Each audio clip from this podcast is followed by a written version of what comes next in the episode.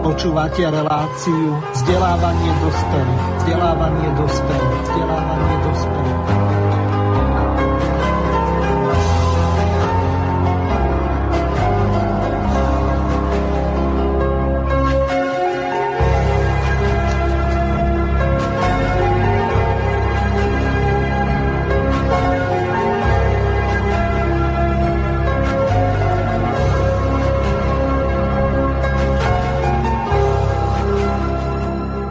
Vážení a milí poslucháči Slobodného vysielača, od mikrofónu vás zdraví Miroslav Hazucha zo štúdia Banska Bystrica Juch. Dnešný deň do tejto relácie vzdelávanie dospelých eh, prijali pozvanie pani eh, magistra Margareta Višná, ktorú pozdravujem. Dobrý deň. A druhým naším hostom je eh, bakalár Pavol Propocky, Dúfam, že sa naučím to komplikované priezvisko vyslovovať. A, áno. A, takže Palko si v živom vysielaní teraz prvýkrát v tejto relácii, tak hneď na úvod by bolo dobre, keby si sa našim poslucháčom predstavil kto si, odkiaľ pochádzaš a také základné veci o sebe a hlavne ako si sa dostal k riešeniu národnostných eh, problémov, národnostnej otázky, eh, kultúrnej geografie a podobných veciam, v ktorých eh, vidíme zmysel v tejto dobe, najmä pretože teraz, čo chvíľa 4. júna, budeme si pripomínať z té výročie Trianonu a Opäť sa pravdepodobne, ak nebude tá korona kríza trvať dlhšie, tak bude otvárať aj otázka Trianonu, možno nejakej tej iredenty, otázka autonómie na južnom Slovensku, po prípade nejakú provokáciu urobia tí aktivisti maďarskí z tých, koľko je to, 74 župči? Aký názov to má? Koľko? 64. Aha, dobre, tak ďakujem za opravenie lebo tie, ktoré sú na Slovensku, sa do toho už nepočítajú, alebo možno, to nie je podstatné. Ale teraz máš slovo. Dobre bude, keď povieš niečo o sebe našim poslucháčom. Takže dobrý deň prajem na celé Slovensko. Ďakujem za pozvanie do tejto relácie. Volám sa Pavol Poprocký, mám 25 rokov, študujem v Banskej Bystrici na Univerzite Mateja Bela, odbor slovenský jazyk a literatúra. Pochádzam z Rimavsko-Sobotského okresu, 8 kilometrov od slovensko-maďarských hraníc, z obce Rumince. Ako som sa dostal k politike, respektíve k riešeniu národnostných vzťahov, Začnem, začnem tou politikou. Už takmer 6 rokov som členom slovenského hnutia obrody. Začínal som ako člen občianského združenia a v podstate do dnešného dňa som členom aj občianského združenia, aj politického hnutia. Mhm. No a pokiaľ ide o národnostné otázky, začalo ma to zaujímať už dlhšiu dobu. Jednoducho žijem na zmiešanom území, pociťujem každú, každú jednu krivdu priamo na mojom tele, keď to už môžem tak povedať. Jednoducho povedané, stretávam sa s útrapami slovenského juhu osobne ako som povedal, keďže tu žijem. Takže, takže možno to je tá hlavná pohnutka, prečo sa vôbec zaujímam o, tie, o, o, o tieto otázky. Uh-huh. Dobre.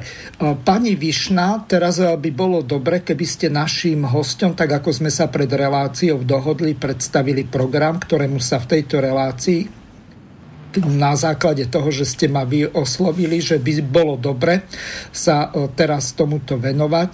Ešte pripomeniem našim poslucháčom, že v rovnakom čase ako teraz, to znamená od 15.30 do 17.30, budeme mať 4. E, júna to z výročie Trianonu špeciálnu reláciu, e, ktorú opäť zorganizovala pani magistra Višna, ktorá je slovenskou aktivistkou, neviem, či ešte stále pracovníčkou Matice Slovenskej, ale e, dobre by bolo, keby ste aj vy e, niečo viac povedali o sebe, čomu sa teraz venujete, ale najskôr sa zameráme na ten program. Nech sa páči. Tak, ďakujem za slovo. Samozrejme, treba zdôvodniť, prečo vlastne sme vyrúkovali s touto témou.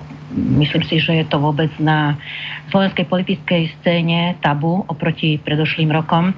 Tak aspoň v krátkosti poviem, čo chceme touto reláciou, alebo na čo sa chceme zamerať a čo chceme docieliť. Relácia sa zameria na výchovno-vzdelávací proces pohľadu vlastenectva a podpory národnej identity, základných ľudských práv, samozprávnych kompetencií, ale aj z pohľadu bežného obyvateľstva v obciach, kde žijú príslušníci náro- slovenského národa s obyvateľmi iných národností na juhu Slovenskej republiky. Geograficky to teda znamená, že to oblasť od Bratislavy až po Čiernu nad Tisou. Slovenský juh alebo južné Slovensko nie je iba Bratislava okolie alebo Dunajská streda Komárna, ako si to mnohí myslia. Bude sa teda orientovať táto relácia, alebo chcela by sa orientovať na vzdelávanie v politických, kultúrnych a spoločenských súvislostiach bude vás informovať o aktuálnom dianí v obciach, kde sa podľa zákona používa popri štátnom jazyku aj menšinový jazyk. V súčasnosti panuje v spoločnosti kultúrny marazmus, podľa môjho názoru. Chaos, preskupovanie pojmov a obsahov, dezorientácia vedomia a absencia duchovnej ukotvenosti ľudí Podobne aj vzdelávanie sa dlhodobo nachádza v kríze. Myslím si, že toto je e, rovnaká charakteristika ako pre kultúru, pre zdravotníctvo, vidíme to všade. A nepomohlo ani 30 rokov existencie Slovenskej republiky. Takže to je však len dôsledok celého stavu spoločnosti a my sa chceme pozrieť najmä na jeho príčiny. Do tohto vnútorného procesu vstupujú a komplikujú ho národnostné vzťahy vo vnútri štátu a slovensko-maďarské vzťahy medzi Slovenskou republikou a Maďarskom. To je taký náš bonus tu na juhu, že vlastne keďže na v severnom Slovensku majú tie isté problémy, čo my, alebo my máme tie isté problémy, čo na severe, tak e, u nás je ešte plus tento národnostný problém.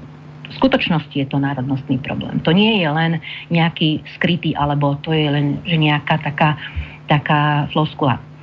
Intenzívnu podporu vlastenectva a národnej identity považujeme za cieľ spravodlivú účasť na riadení a správe verejných záležitostí za priamy nástroj k dosiahnutiu tohto cieľa. To je však len jedno riešenie, kontinuálne pretrvávanie národnostného problému od uhorských čias si vyžaduje viacero opatrení. Výchovno-vzdelávací proces na juhu štátu sa dotýka mnohých súvisiacich okruhov problematík. Školská a súvisiaca terminológia, analýzy z etnických procesov a jazykovej situácie na juhu štátu, riešenia pre vzdelávanie, vzdelávanie v politických programoch, analýza volebných výsledkov, mýty, pravdy a skúsenosti z národnostne zmiešaných oblastí. Téma školstva s výučbou v štátnom jazyku na zmiešaných územiach je tabu v médiách. Pokiaľ sa aj hovorí o ňom, dotyčný je obvinený z vyťahovania maďarskej karty. Treba však aj tu aj tieto veci uviezť na pravú mieru. Takže aj z tohto dôvodu sme sa rozhodli venovať sa tejto problematike. Neviem, môžem teraz spomenúť aj e, vlastne takú štruktúru, ktorú sme si pripravili, o čom by sme chceli hovoriť v dnešnej konkrétnej relácii. Toto je tak, to bol taký všeobecný, také zameranie všeobecné. Nech sa Keďže páči, tu, môžete áno, povedať. Keďže je tu taký veľký ten kultúrny marazmus, ako som spomínala, taký chaos, či už v termínoch, v obsahoch, rôznych pomenovaniach problémov. Tak by som e, rada povedala také základné charakteristiky, ktoré sa týkajú na južného Slovenska, alebo teda juhu Slovenska.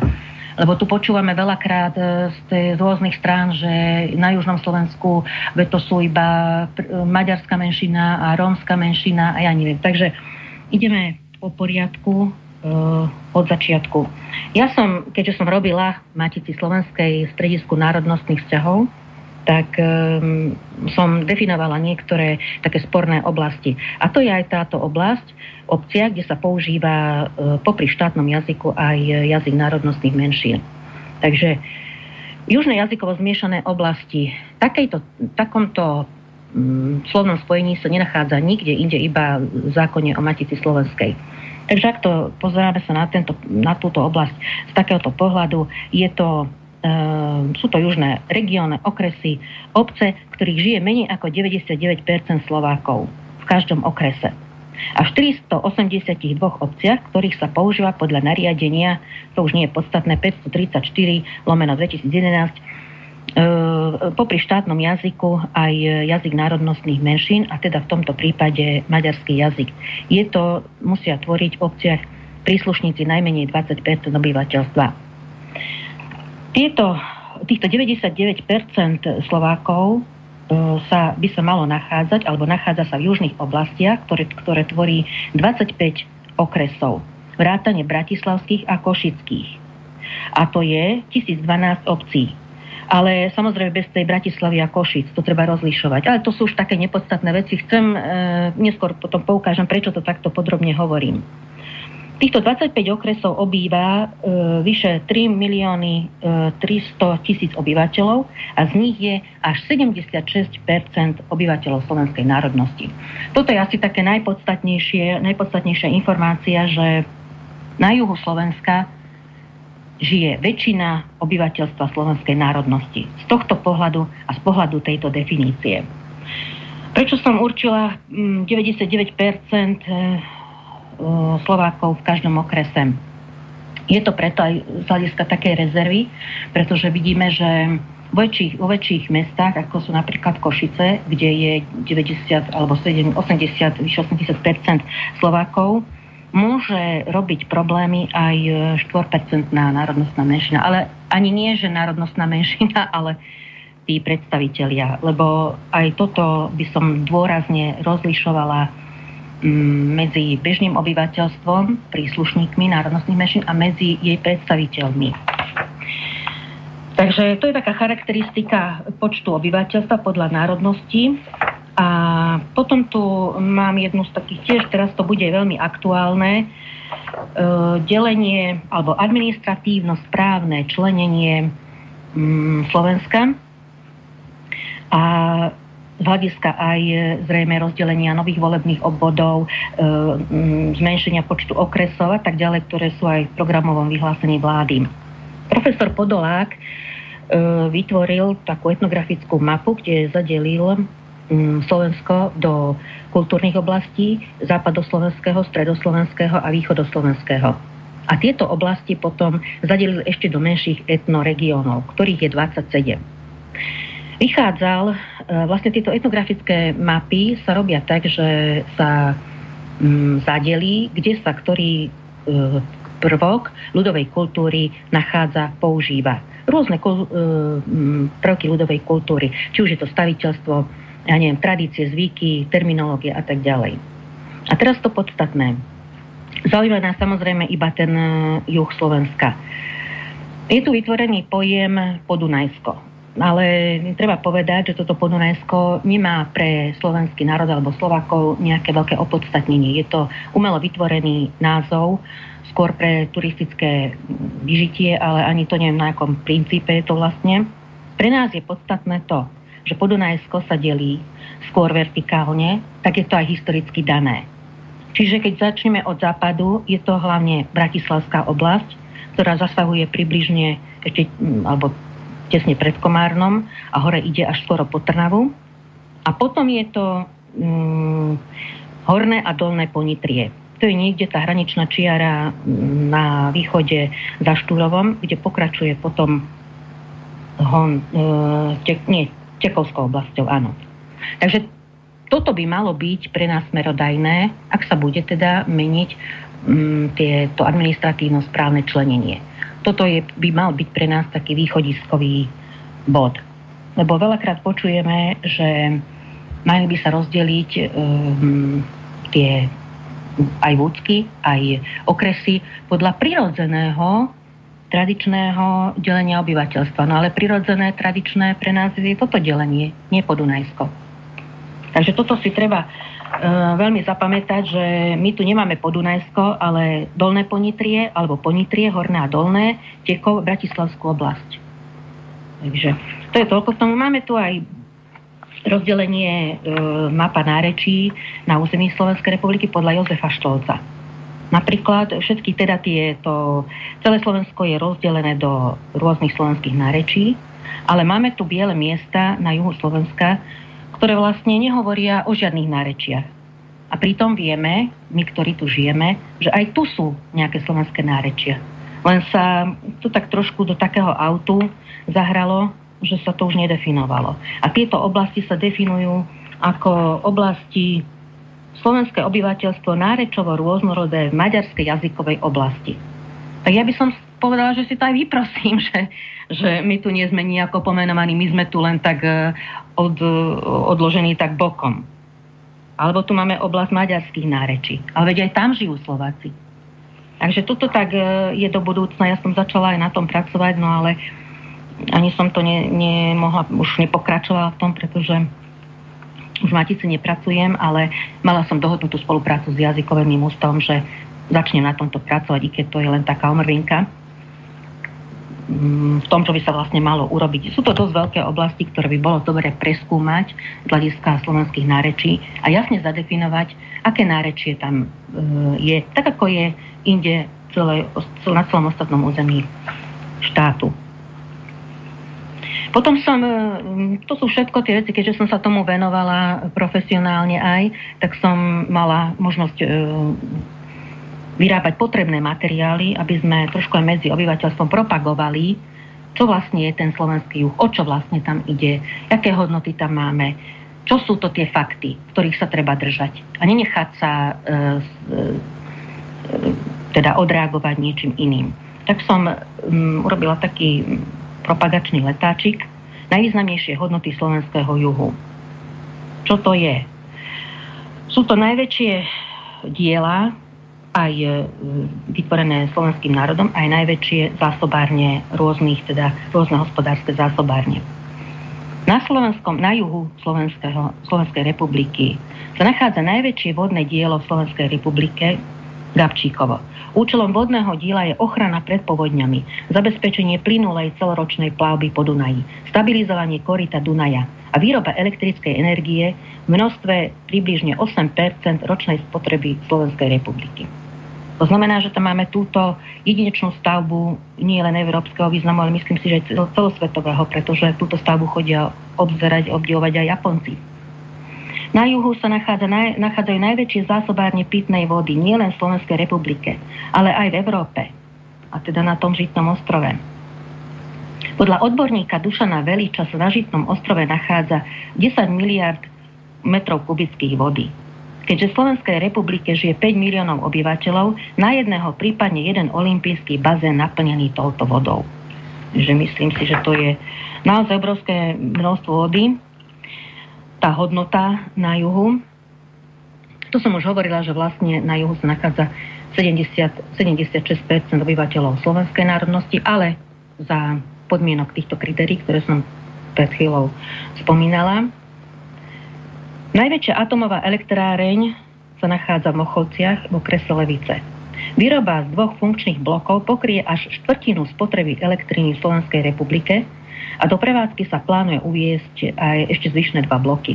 Neviem, akom je to štádiu teraz, ale mm, keď som robila, myslím, pred rokom tento, tento leták, tak e, na, myslím, že na stránke tejto elektrárne boli tieto informácie. Podunajská nížina je najteplejšia, najväčšia a najúrodnejšia oblasť v Slovenskej republike. Takmer na celej nížine sa rozprestiera Nitrianský kraj, ktorý je najproduktívnejšie polnospodárske centrum Slovenskej republike. Orná pôda v krajoch tu pripadá na Nitrianský kraj až 29 Najbližšie e, s takouto alebo s menšou rozlohou je Trnavský kraj s 18 V oblasti dopestovania polnospodárských plodín, obilniny a olejoviny je opäť na prvom mieste Nitrianský kraj. A čo sa týka ešte takého názvoslovia e, slovenských obcí, e, dá sa povedať, že väčšina slovenských obcí má aj slovenský pôvod. Hoci sa tu roky rokúce prezentuje, že to sú maďarské názvy a ja neviem, aké všelijaké názvy. Ale tento zdroj e, bol vydávaný, bola vydávaná taká um, také informácie, taký seriál o pôvode e, názvov slovenských obcí. Ja som to postupne spisovala a vlastne som urobila takúto, taký celý taký zoznam e, na juhu, že e, aký pôvod majú. tak spomeniem fakt len niektoré, aspoň tak rýchlo prebehnem, ale napriek tomu, že dnes tam žije menší počet Slovákov. Kaloša, okres Rimavská sobota, Bajtava, okres Nové zámky, Strekov, Kbelce, Lela, Búč, Bruty, Patince, Oldza, Nírovce, Košúty, Kečovo, Jestice, Chlaba, Galanta, Gortva. Čiže toto sú názvy slovenského pôvodu aj keď teda e, veľakrát e, hovorím, nám prezentujú, že, že toto nie sú, to sú nejaké, nejaké cudzojazyčné pôvodné názvy. Takže všetko je vysvetlené, dá sa to dohľadať aj viac na jazykovednom ústave v tých e, časopis Kultúra slova, ktorú teraz, ako som počula, chcú zrušiť, není podporená, tak neviem, ako to, aký sa predstavuje najstarší časopis a myslím si, že jeden z najlepších. No a e, čo sa týka ešte to už bude taká ďalšia sekcia, asi dám slovo kolegovi Pavlovi, lebo potom by som chcela hovoriť vlastne k tej národnej identite a vlastníctve. Ak máte teda k tomu povedať niečo z praxe? No, Palko, môžeš.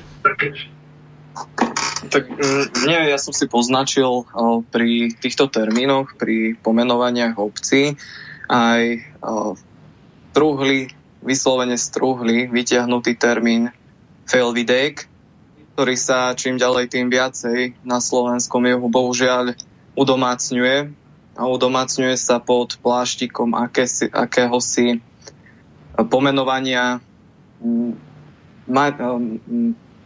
území obývaných um, Maďarmi, alebo teda Slovákmi maďarskej národnosti. Na toto, je, toto je veľmi, veľmi nebezpečné pre budúcnosť, pretože uh, aj v minulosti vieme, vieme, čo pre Slovákov Felvidek znamenal. Jednoducho tento pomenovanie sa vyťahuje zámerne, aby sa Slovákom maďarskej národnosti čo najviac odsudzilo všetko slovenské, Slováci a celkovo celé Slovensko. Možno, možno to, to by som k tomuto povedal k tomuto názvosloviu. No dobre by bolo povedať, že Felvidek je Horné Uhorsko. Čiže oni Áno. E, to delia na Dolné Uhorsko, to je terajšie Maďarsko. E, čiže e, takýmto spôsobom bolo to Uhorsko rozdelené. Na druhej strane tak zase bola tá rakúska časť rakúsko-uhorskej monarchie, kde v 70. rokoch 19. storočia došlo k vyrovnaniu.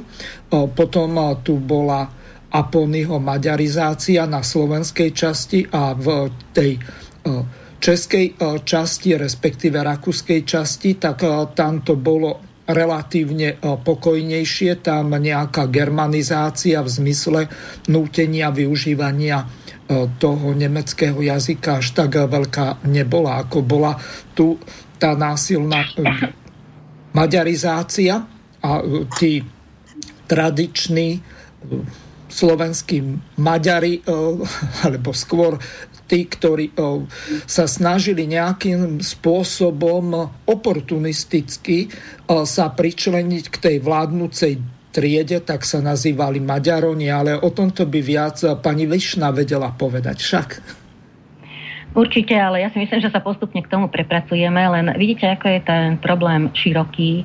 Jak e, vlastne, keď chceme k tomu školstvu povedať niečo, tak musíme začať úplne od toho Ačka, lebo to sú tie príčiny práve. Len to takto. Iba... E, jedna veľmi dôležitá vec, ja pripomeniem našim poslucháčom, zatiaľ nám neprišli žiadne e-maily, že táto relácia od začiatku je kontaktná Telefón zapnem až po tej dlhšej, takmer 7 či 7,5 minútovej ukážke, na ktorú ma pani Višna upozornila, že aby som tam vybral z toho Matovičovho prejavu o programe, ktorý hodla Olano presadzovať, respektíve e, kde bola aj tá celá história popísaná e, jeho nadštandardných e, vzťahov s maďarskými politickými stranami, či už Mozhíd alebo SMK, ktoré v podstate do volieb išlo ako maďarská komunitná spolupatričnosť, čiže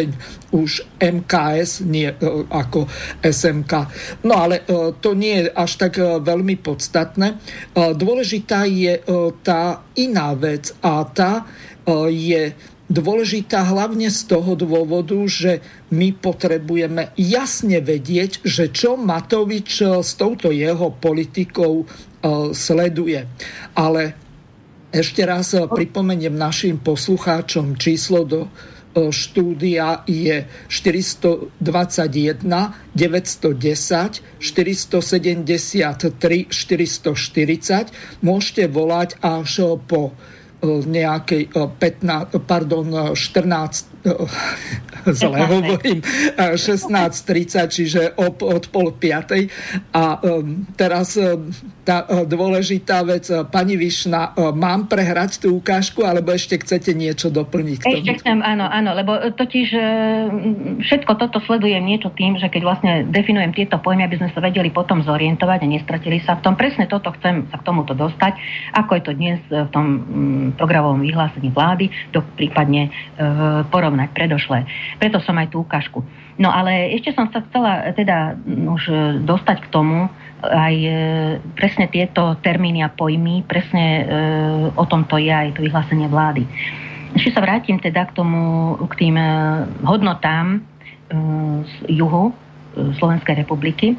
Chyba nám totiž akési, akási definícia alebo aj definícia, aj súpis e, hmotných vlastníckých pamiatok a hodnot. My síce máme kultúrne dedictvo, ale to je všetko, všetko dokopy. To, čo, Matica Slovenska štát, niečo takéto nemá? E, zosumarizované? Ja som začala pripravať prvá etapa, Aha. ale ja som naplánovala asi 4 etapy, e, kde by sa malo vlastne podrobne úplne zmapovať a hneď poviem aj definíciu. Teda e, takéto dačo nám, by nám veľmi prospelo, aby, nám, nás, aby sme mohli efektívnejšie podporovať alebo budovať rozvoj národnej identity. A hneď sa dostaneme k tomu ďalšiemu, čo chcem povedať tej národnej identite. Čiže tieto hodnoty, ktoré máme na juhu, aby sme vedeli, že jaké, čo všetko tam vlastne máme, aby sme vedeli, že, že to nie je len niečo také fiktívne, je to také územie a nič tam nie je. Čiže na to, aby sme vlastne získali prehľad, dokonca som naplánovala aj mapy, že by sa mali vytvoriť. Súpis hmotných vlastníckých pamiatok a hodnot a definícia znie presne tak, že by to mal byť nezávislý zoznam najvýznamnejších hmotných, hnutelných a nehnuteľných vlastníckých pamiatok a hodnot na Slovensku, na ktoré dal slovenský národ podnet na vznik. Napríklad kúpele Nový Smokovec. Už to realizoval niekto iný, ale podnet dali Slováci.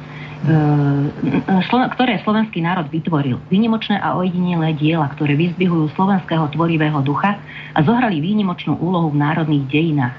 Napríklad, e, vy možno poznáte, to skôr myslím na východe drevený most Kluknava.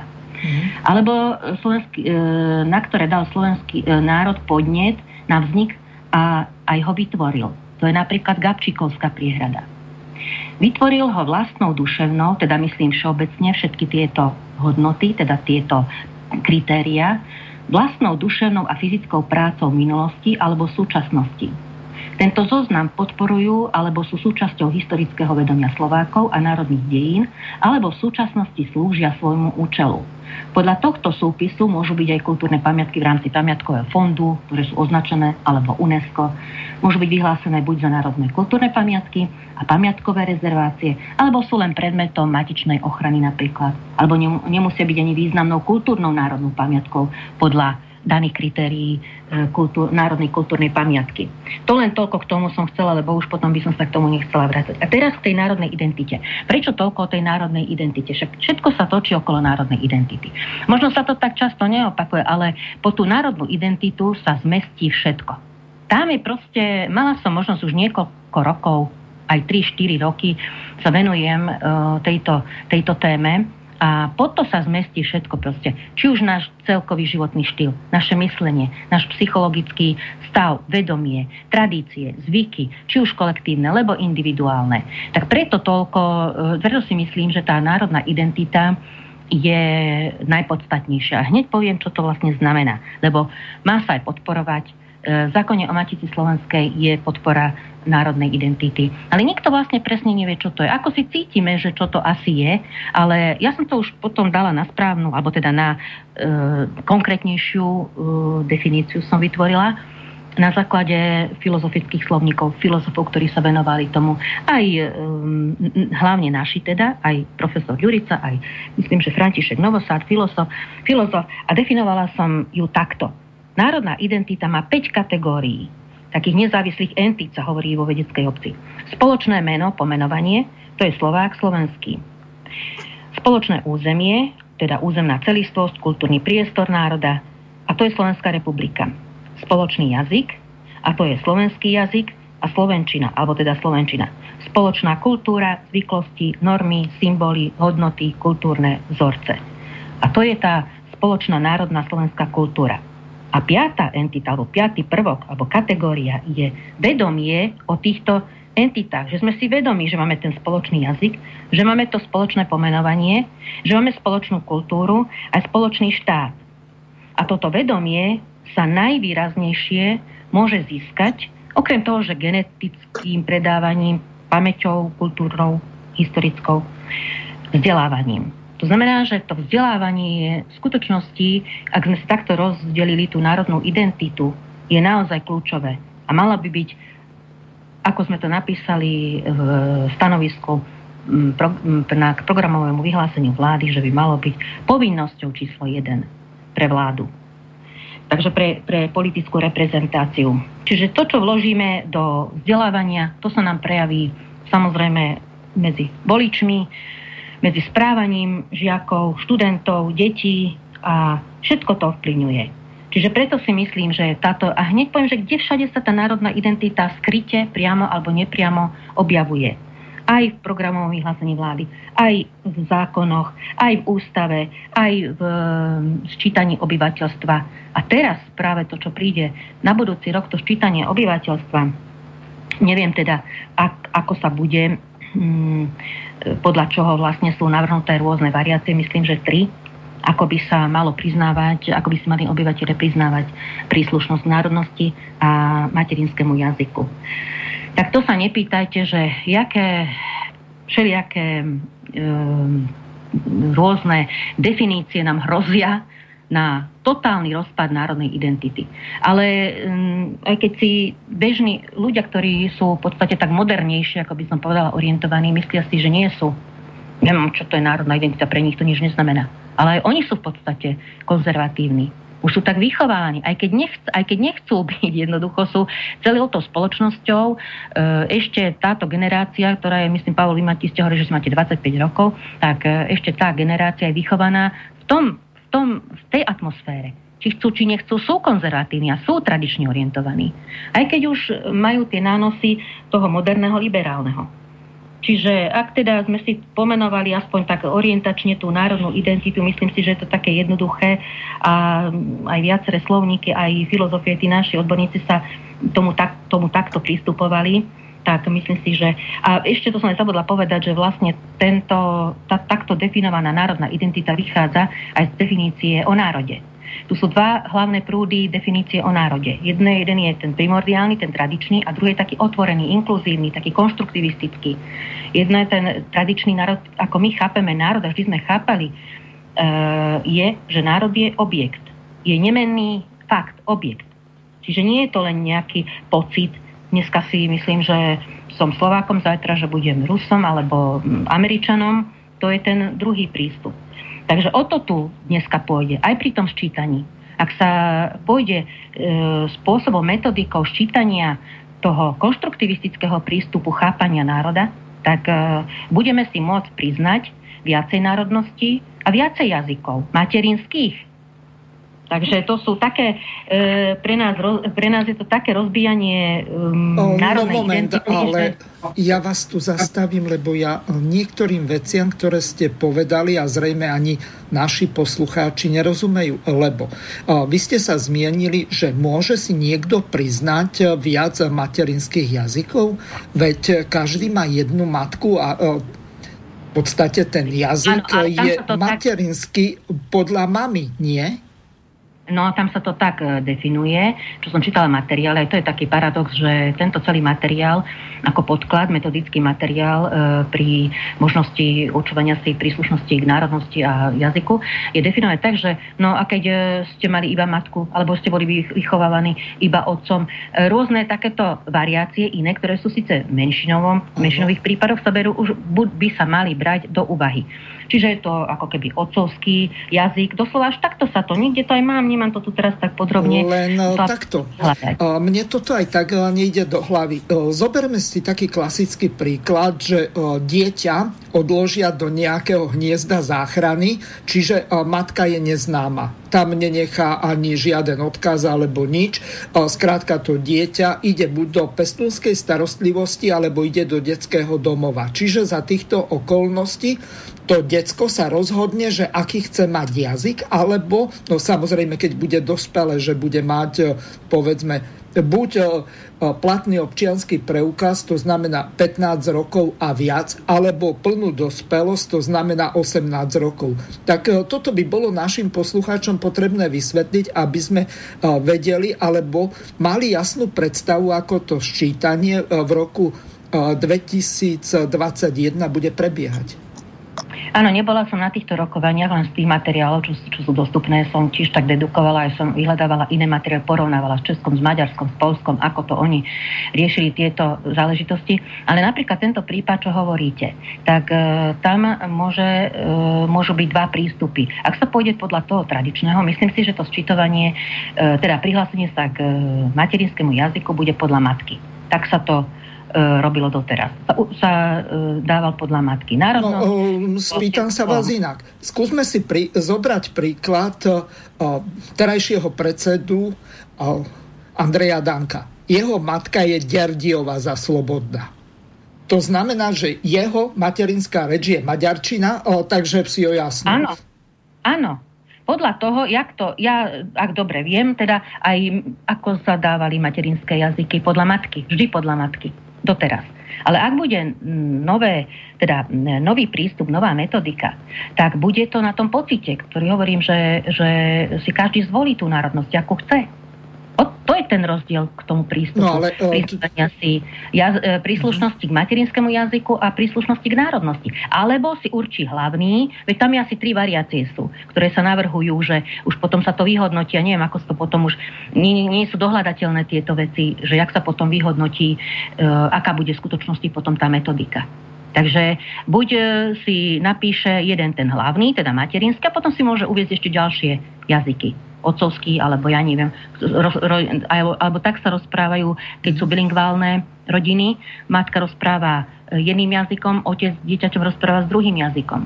Takže toto je e, stále na, na juhu napríklad. Takže tam je možnosť potom si aj priznať, e, podrobnejšie zhodnotiť, kto jaký jazyk, ktorý mu je hlavný, ktorý e, vedľajší alebo druhý. A toto isté platí aj pri tých národ- národnostiach. Hovorím, že neviem, nebola som na tých rokovaniach, ako sa to celé e, vlastne schváli. Je už vydaný aj zákon platný o sčítaní obyvateľstva v roku 2021, ale metodiku som tam nenašla, že ako presne sa bude priznávať táto e, národnosť a jazyk. No, no a ja mám... E, o tom. Ja mám ano. nejaké také informácie, že dokonca malo by to byť elektronické. Neviem, či tak ďaleko sa zajde, že už e, nebudú chodiť tí ščítací komisári s tými hárkami a, a zapisovať to u každého, ale že sa to bude robiť elektronicky. Len v tom ano. bude chaos. To je integrované sčítanie. To pôjde Aha. určite už teraz. To je práve k tomu schválený zákon. No ale to som ešte chcela povedať, že e, k, tým, k týmto mm, národnostiam, takýmto novým prístupom pristupovalo aj Maďarsko, aj Česko, aj Polsko. To len, hádam, len tri štáty v Európskej únii. Ostatné zostali pri tých tradičných sčítovaniach. Aj e, Česko, čo pred 4 rokmi e, malo takýto spôsob ščítania, prihlasovania sa k materinskému jazyku, tak už plánujú vrátiť sa k tomu tradičnému pôvodnému. A Maďarsku to bolo zase také spolitizované, tam to išlo, neviem, vtedy o tom zjednodušenom e, získaní občianstva, tam to s, tý, s týmito vecami súviselo. Preto oni dali tento e, spôsob prihlásenia sa k materinskému jazyku a k národnosti teda.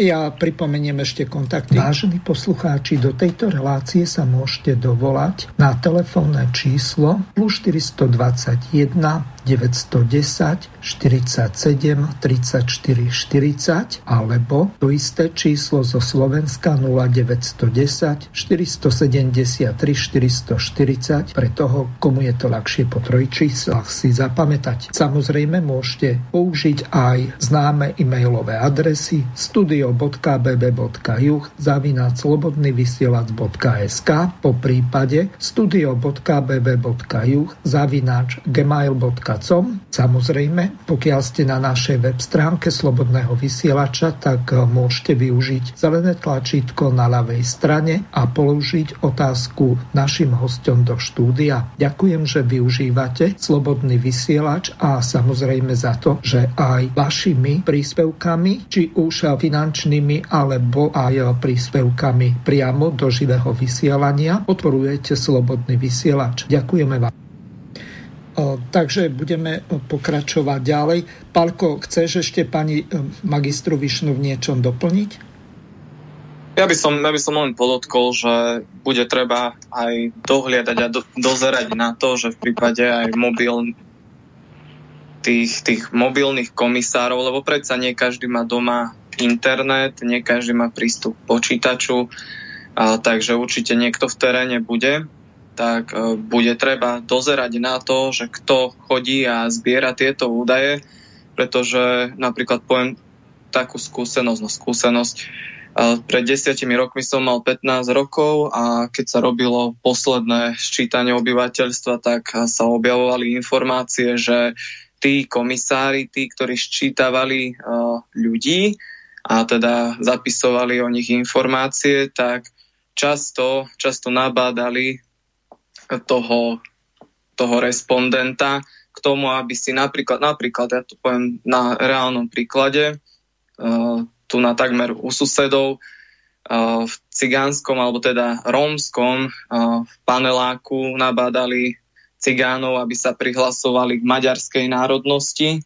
Vraj, vraj tak aj urobili. Neviem, čo je na tom, či je to 100% pravda, ale boli takéto šumy. Takže určite pri tomto ščítaní obyvateľstva bude treba strážiť tieto, tieto záležitosti. Ak nám záleží na tom, teda, aby, aby naozaj aj zo Slovákov neboli Maďari na, na tých papieroch, lebo to veľmi, veľmi ovplyvňuje život potom na slovenskom juhu. Alebo nezistený počet. Tak aj tak, tak teraz máme podľa, tej, podľa náboženstva. Ale to práve chcem nadviazať na vás, že e, áno, tuto pôjde o to, je tam voľnejší priestor na propagandu. A kto bude mať väčšiu propagandu, ten získa viacej tých príslušníkov. Ja to vidím úplne takto jednoducho. A e, ja sa veľmi obávam toho, že či my naozaj budeme mať takú veľmi silnú propagandu, že aby sa Slováci hlásili k slovenskej národnosti a k slovenskému materinskému jazyku. Už teraz sa ten rozdiel zväčšuje čo je, čo je ro, by som povedala, taký rozpad tej národnej identity, zväčšuje sa v porovnaní s predošlými sčítaniami obyvateľstva, že medzi, medzi prihlásením sa k národnosti a prihlásením sa k materinskému jazyku. Čiže nie je jednaký materinský jazyk a národnosť. Ten rozdiel sa zväčšuje, čiže tam sú už rôzne miešané iné identity. Tak toto je nebezpečenstvo, nehovoriac o tom, že ak teda sa pristúpi k tej novej metodike, Všetky tie, tých 26 či 27 zákonov, ktoré sa vzťahujú na príslušnosti k národnosti, na čom sa stavia, stavajú vlastne tie národnostné zákony, alebo teda zákony vzťahujúce sa k, národnostiam, tak sú založené na príslušnosti k národnosti. Takže neviem si predstaviť, že uh, to, bude, to bude ešte veselo, lebo tam to pôjde dole. Ak sa neurobi silná propaganda, tak uh, neviem si predstaviť, no, jak to, jak to bude fungovať. A e, klesne počet, určite. To no, nebude v prospech národnostných menšín, určite. Uh-huh. A potom ešte, to som chcela povedať, že vlastne aj túto metodiku Vlastne štatistický úrad pripravuje podklady jednotlivé k tomuto novému sčítaniu obyvateľstva, ale metodiku k tomu, ako by sa mali prihlasovať občania Slovenskej republiky k národnosti a k, k materinskému jazyku, vypracovával počúvajte dobre, e, úrad spolomocnenca vlády pre národnostné menšiny. Samozrejme v spolupráci s inými zložkami, ministerstvom vnútra, ministerstvom školstva, Ale napriek tomu, že v tejto expertnej pracovnej skupine bolo 13 členov, z toho 8 boli v podstate príslušníkmi e, maďarskej menšiny. Takže aj tento priestor sme nevyužili na to, aby sme si tam povedali svoj názor, ako to chceme vlastne robiť. Len tu je potrebné vysvetliť, vysvetliť jednu veľmi dôležitú vec. A prečo tie počty v prípade tohoto ščítania sú dôležité? Tam je to dôležité z viacerých dôvodov. Ak na niečo zabudnem, tak ma pani magistra Vyšna doplňte. Napríklad, koľko peňazí pôjde na národnostné školstvo, e, koľko sa otvorí národnostných škôl a v ktorých oblastiach, či budú alebo nebudú dvojazyčné tabule a ďalšie. Čiže ako náhle Rómovia sa prihlásia k maďarskej národnosti, tak na rómske školstvo pôjde podstatne menej e, peňazí a samozrejme na rómskú kultúru a rôzne tieto mimovládky alebo čokoľvek, ktoré sa zaoberajú nejakou tou rómskou problematikou, hoci ich je na mraky. Ale e, tu je dôležité to, že v prípade tohoto ščítania je to dôležité, e, aby sa v podstate redistribuovali tie peniaze, hlavne tu na juhu stredného, východného a západného Slovenska, lebo tých Maďarov niekde v strede a na severe je podstatne menej a takisto aj Rómov, tých no ešte niekde na spíši budíš, ale toto je dôležité z toho dôvodu. Ak som na niečo dôležité zabudol, tak ma doplňte. Kde ešte, alebo na čo všetko vplývajú tie výsledky toho ščítania ľudí? Môžem, no to je propaganda. Uh Áno, uh, Pálko, môžeš.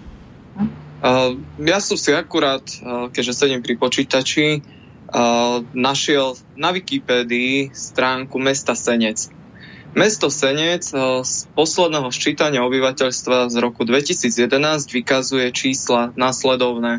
Slováci v Senci predstavujú 68,5%, Maďari 14,5% necelých, nezistené až skoro 16% Mesto Senec uh, je označené aj uh, v jazyku národnostnej menšiny. Ja sa pýtam, keď uh, máme, máme to 20-percentné kvórum, ako je, to, ako je to možné, že mesto Senec je označené ako Senc, teda po maďarsky, keď tam reálne sa prihlásilo v rámci ščítania obyvateľstva necelých 15%, eh, teda 14,5 necelých dokonca. Ako je toto možné? To je ten druhý okruh problematiky toho, tej veľkej problematiky, ktorý vlastne e, takto sa prekračuje e, zákon. V podstate e, neviem z jakých dôvodov, je to istý nátlak z úradu splnomocnenca vlády, ktorý vlastne, mm, aj keď nie je podložené zákonom, on tlačí na tie obce samozprávy, vypisuje im listy, aby teda e, písali aj, alebo um, informácie poskytovali aj e, e, menšinovom jazyku. Lenže túto e, absolútne, ja neviem z jakého dôvodu, alebo teda vieme, ale teda na, na verejnosti sa to vlastne nedozvieme, že prečo aj je tak viacej ďalších iných obcí, ktoré majú tento istý e, status. Že vlastne je, hlboko sú pod 15%, nie len pod 20%. Je to tlak no. proste. A nie je politická vôľa, aby sa tomuto zamedzilo. Veď aj slovenské nové mesto na východe má, neviem, 7%, koľko má, tam je e, absolútna väčšina. Mám to túto všetko po ruke, tak e, tam tiež aj železničný názov je v maďarčine. A všetko je to len dobrovoľné ale e, proste je tu tlak, je tu politický tlak a v minulom, v minulom 9%, hej, v minulom, v e, minulej koalícii vieme, kto ťahal za kračí koniec, takže muselo sa to, myslím, že boli nejaké takéto veci nad rámec zákona aj programom vyhlásení vlády. Takže tam to je len o tom. Nie je politická vôľa. A je tu viacej tých, tých obcí, 21 som ich napočítala. Senec 14,5, Hurbanová väz 11,1, Hviezdoslavov 18,5, Bajka, Horná Stečka, Kalná, Log a tak ďalej. A jednoducho, ale to nie je iba tento problém, že sa používajú uh, tieto dvojazyčné názvy, ale ešte aj umelo sa vytvárajú e, teda maďarské názvy. Aj obec Viezdoslavov, však e, to sa vytvoril nejaký, nejaký, nejaký názov, to má v maďarčine, a to je jedno. A tam, tam takisto nie je, nie, je, nie je taký počet príslušníkov. Takže toto je len e, tlak, politický tlak, nič iné. No ale to som ešte chcela vlastne... Áno? Ja som chcel podotknúť, že ono to má veľký význam, pretože to minimálne, minimálne vizuálne sa stará o táto jazyková krajina, lebo hovoríme teraz o jazykovej krajine daného miesta. A to jazyková krajina má veľký, veľmi veľký význam, pretože potom to pôsobí tak, na, naozaj to pôsobí tak, ako keby bola menšina na danom území väčšinou. Ono, ono napríklad aj tá nezmyselná výmena menších modrých tabuliek za väčšie biele, rovnocenné, po prípade mnohých, nájdu sa aj, nie že mnohých, pardon, uh, v niektorých prípadoch sa nájdú uh, aj také tabule, napríklad uh, Diosek, to je, to je, to je, to je Sládkovičovo, kde na na maďarskej tabuľke je napríklad aj text väčší. Teda to písmo je väčšie. A pôsobí to tak, ako, keby, ako naozaj, ako keby sme boli v Maďarsku, vyslovene. Toto sa napríklad by sa, by sa v Maďarsku nestalo pri uh, pomenovaní uh, obci Mlinky ale, alebo iných slovenských alebo uh, obcí, v ktorých žijú Slováci. Toto to si len my dovolíme áno. O to práve ide, že nafúknuť e, toto, toto množstvo. Hoci ne, neopodstatne ja nehovorím, že e, aby sa nevyužívali tie bežné štandardné práva, ktoré majú aj Slováci. V Maďarsku aj inde, čo je európskym štandardom. Ale takto e, až pokrytecky a až takto nafúkovať k nejakým, kvôli nejakým politickým cieľom sa mi zdá ako fakt e, silná káva. Ale to nie je len o tom, že, že mm, sa používa ako maďarský jazyk alebo menšinový jazyk, ale ešte aké názvy sa používajú. Vyslovene sa menia zaužívané názvy maďarských označení obcí na označenia obcí, ktoré sa používali za hortiovského Maďarska, keď bolo zabraté územie. Čak taký prípad máme obec Mad, Naďmat, označenie Šáro ako Šárovce, Naď Šáro, označenie Lök, vôbec lok. Teraz je garamlok. Takže uh-huh. to aj ďalšie. Tiež ešte by som, by som k, tejto, k tejto téme, tomu pokritectvu aj Maďarska ako, ako štátu povedal toľko, že napríklad je veľmi zaujímavé, že ne, nefunguje princíp reciprority, a že napríklad v Maďarsku obce, ktoré používajú aj názov menšiny, treba dajme tomu tie, nech, je nám príklad, nech sú nám príkladom linky, uh, tak na konci obce už je iba nápis v maďarčine. Tam už nenájdete preškrtnuté mlinky. Nájdete len maďarský preškrtnutý názov. Aj to je také, také menšie pokritectvo. To som chcel len doplniť. Áno, to sa nedá porovnať uh, už recipročne absolútne, že uh, ono Maďarsko, jak som to ja vypozorovala, aj čo teda máme uh, dosť uh, úzky kontakt s, so Slovákmi z Maďarska, tak um, oni vlastne dávajú im práva vtedy, keď ich už nevedia využiť. Mm. Takže vlastne vedia deklarovať, že áno, dali sme také práva a majú menšinové samozprávy, ale oni ich nevedia využiť. Tá menšinové samozprávy napríklad fungujú tak, že sú zapojené na rozpočet obecných samozpráv ako to, že tu chcú spraviť. Lenže, lenže to je obrovský rozdiel. Veď oni si nemôžu robiť, čo chcú tam, absolútne. Len toľko, čo im povolí štát. Mhm. A istotne, že štát im nedovolí nejakú irredentu alebo nejaký šovinizmus. Niekde som to písala aj v článku, že, že v podstate až taký paradox, až, až takým paradoxom prichádza, že oni tam majú dostatok peňazí, tí Slováci, na svoju činnosť, na svoj folklor, ale iba na folklor. Na nič iné. Tam musí byť uh, vždy dve štátne vlajky, vždy dvojazyčné, tam také sa ani nedovolia, ani ich to nenapadne, ani nechcú, ani s tým nesúhlasia, proste aby použili iba Slovenčinu. Takže tam uh, oni sú to už tak vychovaní a vedia a dostanú dostatok peňazí. A my napríklad, čo sme tuto na juhu, Slováci, však my nemáme žiadne, takmer žiadne zdroje na fungovanie napríklad miestnych odborov, matičných alebo nedajú Bože iných občianských združení, ktorí sa chcú venovať bežnej slovenskej kultúre. Mm. Tak uh, my nemáme možnosť získať z mestských fondov alebo z obecných fondov, pretože je tam uh, väčšina menšinových politikov. Tak tí nebudú dávať. Dajú čemadoku z vúcky, dajme tomu ešte, e, keď je dostatok peňazí, tak je zdroj. No a na ostatné sa my nechytáme. Ale a podnikatelia takisto, mm, je tu väčšina, keď je tu väčšina, alebo málo, ktorí sú tu slovenskí podnikatelia, tak dajú zase na maďarskú kultúru. Nedajú na Slovensku. Ale čo s výnimkám, samozrejme sú aj takí, ale, ne, ale nesmieme ich po, pomenovať verejne, sú aj takí, ktorí prispejú. No a na druhej strane e, národnostné menšiny môžu žiadať od obce, a kde sú vo väčšine, tak aj dostanú. Dostanú z vúcky, dostanú z fondu na podporu kultúr národnostných menšín a ešte e, od podnikateľov a nehovoriac o tom, že koľko im, ich podporuje budapeštenská vláda.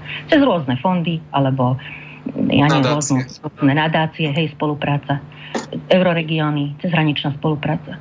Takže, a toto ani v programu vyhlásení, ani v jednom sme nečítali, že nejaká kompenzácia.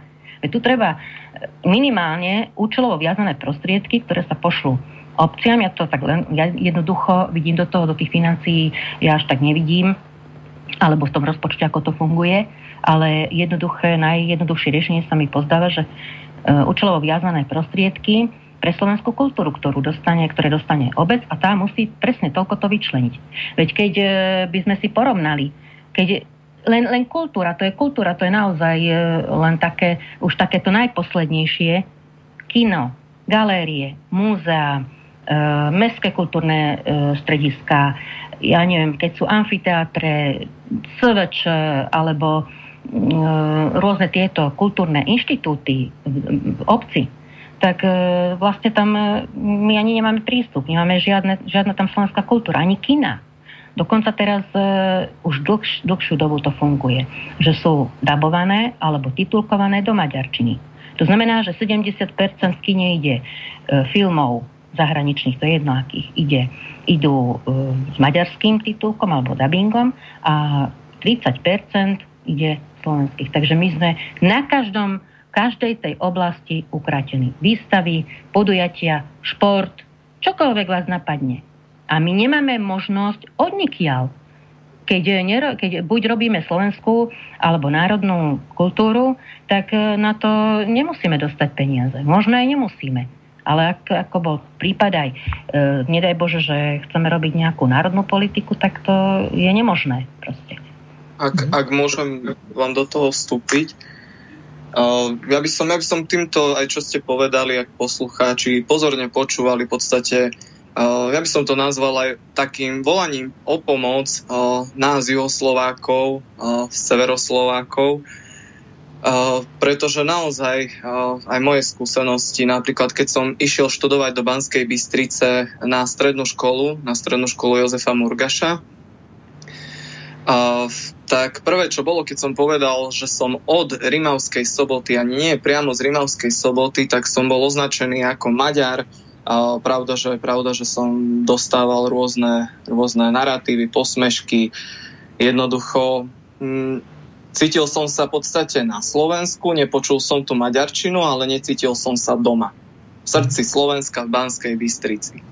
Chcem teda týmto, týmto povedať uh, aj poslucháčom, ktorí nežijú na slovenskom juhu, aby, aby sa snažili pochopiť uh, to, že tu nežijú iba menšiny, ale, ale aj väčšinový národ, predsa rovnakí Slováci, ako sú oni nech, nech neháču Slovákov k Maďarom alebo ja neviem, e, k Cigánom, Rómom, už ako chcete. Držme spolu. Chcem, chcem týmto vyslať jasný signál, aby, aby sme držali spolu. Keď sa vedia teraz 100 rokov po Trianone spájať a vytvárať hociaké iniciatívy, mm, slovenskí Maďari, respektíve uh, väčšinou sú to z kruhov tých šovinistov z SMK, a Maďari z Maďarska, tak prečo to nevieme urobiť my? keď rozprávame takým istým jazyk, jazykom, máme v podstate také isté zvyklosti a podobne. Apelujem týmto naozaj na Slovákov zo severnejších okresov, regiónov. Ne, nebojte sa Slovákov z juhu, sme takí istí, len máme o jeden, dva takéto problémy viacej. Výborné. Toto by mala byť venovaná uh, samostatná relácia mýty, fakty uh, o juhu, lebo áno, toto je najčastejším, toto aj mojej cere hovorili, to je zhruba tak stará ako vy, že, že stále je to taký, taký, taký pred, predsudky, áno, predsudky, mýty a rôzne uh, polopravdy, aj klamstva, žiaľ Bohu. Mm. Neviem, ja by som ak máte, pán Hazucha, ešte no, k tomu... E, ja mám e, dve také poznámky. E, vy ste tam použili dve slova. Vlastenectvo, ale ešte predtým reciprocita. Táto relácia je vzdelávacia. Ja som nehľadal medzi tým vôbec slovník cudzích slov, tak ak nebudem presný, tak mi to prepáčte.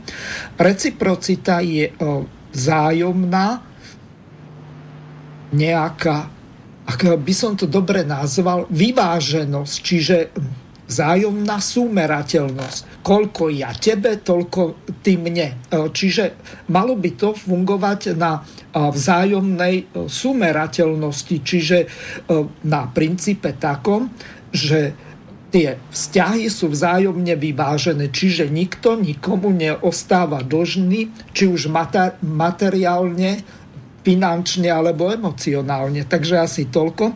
A teraz, e, čo sa týka toho patriotizmu, e, nikto asi z vás nebude e, voliča LSNS Igora Jurečku spochybňovať. On nahovoril alebo skôr prečítal titulky jedného takého vystúpenia Vladimíra Putina, kde sa Vladimír Putin venoval patriotizmu a nacionalizmu a pre neho to nie sú synonyma, takže si to vypočujeme. My to máme v srdci, lásku k domovine. To, čo teraz poviem, je veľmi vážne. Jedna z najdôležitejších súčastí našho národného povedomia alebo národnej myšlienky Ruska je patriotizmus.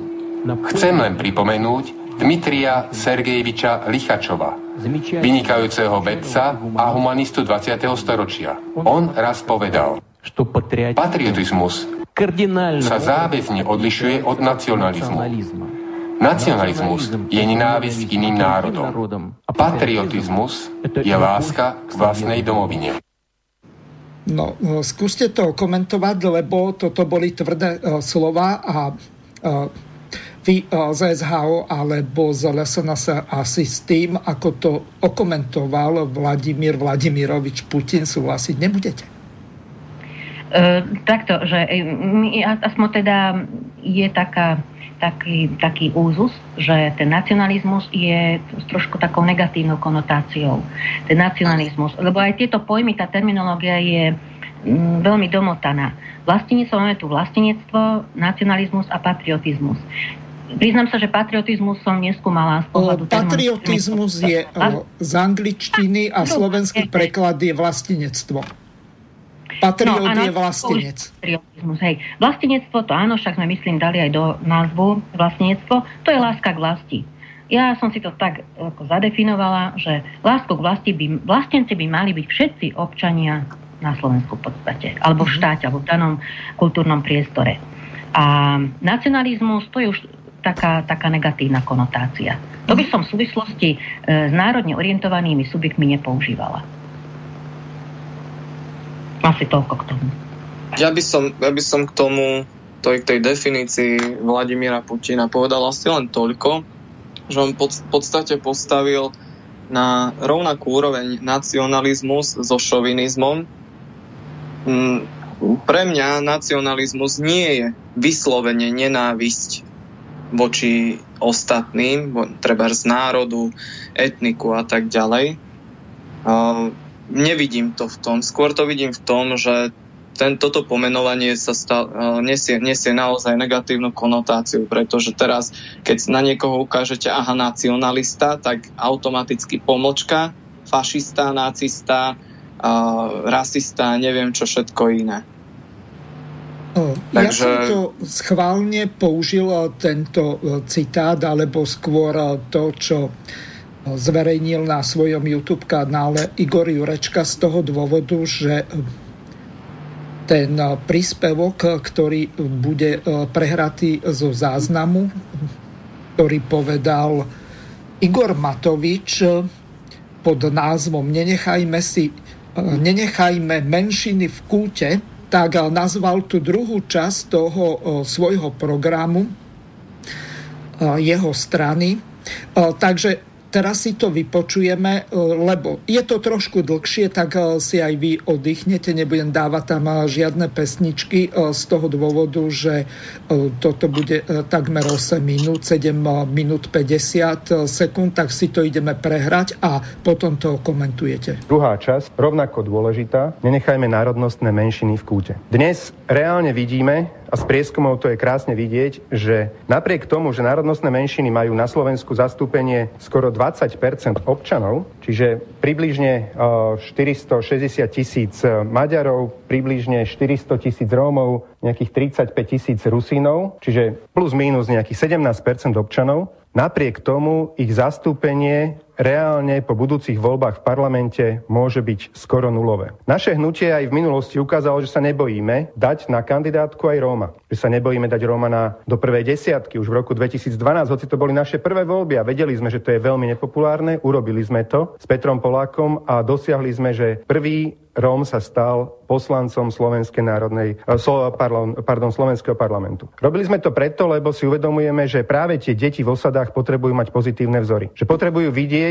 aj tí ostatní možno, ktorí priamy nejaký dotyk s Rómami nemajú a možno aj tí zase, ktorí s nimi majú dennodenný, že majú niekde osadu vedľa seba, že keď týmto ľuďom podáme ruku a od malička tie deti budeme vzdelávať a podchytíme ich vzdelávanie, tak z nich môžu byť plnohodnotní prispievateľia do sociálneho systému a nie ľudia, ktorí zo sociálneho systému len čerpajú. To je prípad rómskej, rómskej menšiny. O mnoho, v o mnoho vážnejšom stave sa však dnes e, nachádza, alebo nachádza pravdepodobné zastúpenie maďarskej národnostnej menšiny, kde podľa posledného prieskumu AKO, ktorý bol zverejnený, obidve strany, ktoré dodnes zastupovali maďarskú národnostnú menšinu, SMK aj Most Hit, mali 3,3% v prieskume. Je veľmi veľká pravdepodobnosť, veľmi veľká pravdepodobnosť, potom ako sa tieto dve strany nedohodli na tom, že budú spoločne postupovať vo voľbách, že nebude mať žiadna z nich zastúpenie v parlamente. Inak povedané, že tradičné zastúpenie Maďarov po 30 rokoch od e,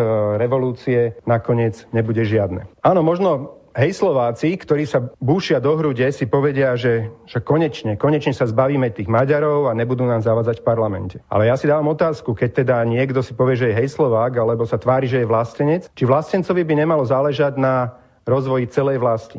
Či vlastenec je naozaj vlastencom, keď si myslí, že Občanmi sú len tí, ktorí rozprávajú jeho jazykom, alebo občanmi sú len tí, ktorí sú súčasťou toho štátotvorného národa. Nie. Ľudia maďarskej, rómskej, rusínskej národnosti sú rovnako občanmi našej krajiny a sú plnohodnotnými občanmi našej krajiny. A žiadnemu vlastencovi by nemalo záležať na tom, aby sa, aby dosiahol stav, aby zástupcovia národnostných menšín nemali zastúpenie v parlamente. Našim cieľom to určite nie je a tak ako pred eh, šiestimi rokmi sme v situácii, kedy ľudia maďarskej národnosti dosť v smútku pozerali na rozhodnutie vtedy vládnej strany Smera Pavla Pašku, predsedu Národnej rady, kedy pred Vianocami roku 2013 povedal, že treba vyzbierať podpisy na prezidentskú kandidatúru počas Vianoc, Nového roku, Silvestra a jednoducho sviatkov, tuším po troch kráľoch sa mali odozdať podpisy, tak v tej krízovej situácii sme sa zachovali tak, že som zavolal vtedajšiemu predsedovi SMK, hoci dotedy som sa s ním v živote nestretol. A zavolal som mu s tým, že nenecháme Maďarov, našich Maďarov z Južného Slovenska v štychu a vážime si demokraciu a keď v prípade, ak sa im nepodarí počas sviatkov vyzbierať podpisy, zabezpečíme podpisy poslancov nášho poslaneckého klubu, ktorí podporia ich kandidáta pána Bardoša. Tak sme aj urobili. Dodali sme podpisy pánovi Bardošovi. Áno, aj ľudia z SMK vyzbierali počas sviatkov, aj počas toho zlomyselného obdobia, alebo teda aj teda počas toho zlomyselného, napriek tomu zlomyselnému plánu, ktorý vládna strana Smer vtedy s e, maďarskou menšinou mala. A vtedy sme prvýkrát sa postavili takto intenzívne a nahlas na stranu uh, ľudí maďarskej národnosti na Slovensku. Odtedy to bolo viackrát a môžem spomenúť našu veľmi dobrú spoluprácu, treba v rámci Trnavského samozprávneho kraja, kde náš Jozef Vyskupič je županom a Jožef Beréni, bývalý predseda SMK, je vicežupanom a tá spolupráca funguje veľmi, veľmi dobre. Zastali sme sa maďarskej národnosti viackrát. O mne viete, že za posledných možno 2-3 roky som viackrát komunikoval, že mali by sme urobiť všetko preto, aby, aby SMK, alebo teda ľudia, ktorí volia SMK, mali po budúcich voľbách zastúpenie v parlamente. Hovoril som to preto, lebo si uvedomujem, že tieto voľby budú veľmi, veľmi tesné. Potrebujeme zoradiť úplne všetky šíky a duplom by bolo veľmi veľkým riechom, aby 100 tisíc ľudí, ktorí pravidelne volia SMK v každých voľbách, napriek tomu, že sa do parlamentu nedostanú, aby mali zastúpenie a dôstojné zastúpenie v parlamente. Hovorím to zároveň a konal som aj v minulosti preto tak ústretovo voči, voči ľuďom z SMK, lebo som videl ich historickú úlohu, že v roku napríklad 1998, keď sme sa Slovensko potrebovali rovnako vzopreť voči mašinérii moci, keď sme sa potrebovali vzopreť voči tomu, že Vladimír Mečiar z nás urobil čiernu dieru Európy, kedy zablokoval naše prístupové rokovania do Európskej únie a NATO, tak vtedy nám ľudia z južného Slovenska veľmi, veľmi pomohli. Nadštandardná účasť vo voľbách a veľmi silne sa pripojili na stranu demokratickej opozície voči Vladimírovi Mečiarovi, a môžem z tohto miesta povedať, že bez ich pomoci by sme vtedy Vladimíra Mečiara neporazili. A myslím si, že rovnako dôležitá doba nastane na budúci rok po 22 rokoch od eh, tých, tých volieb v 98.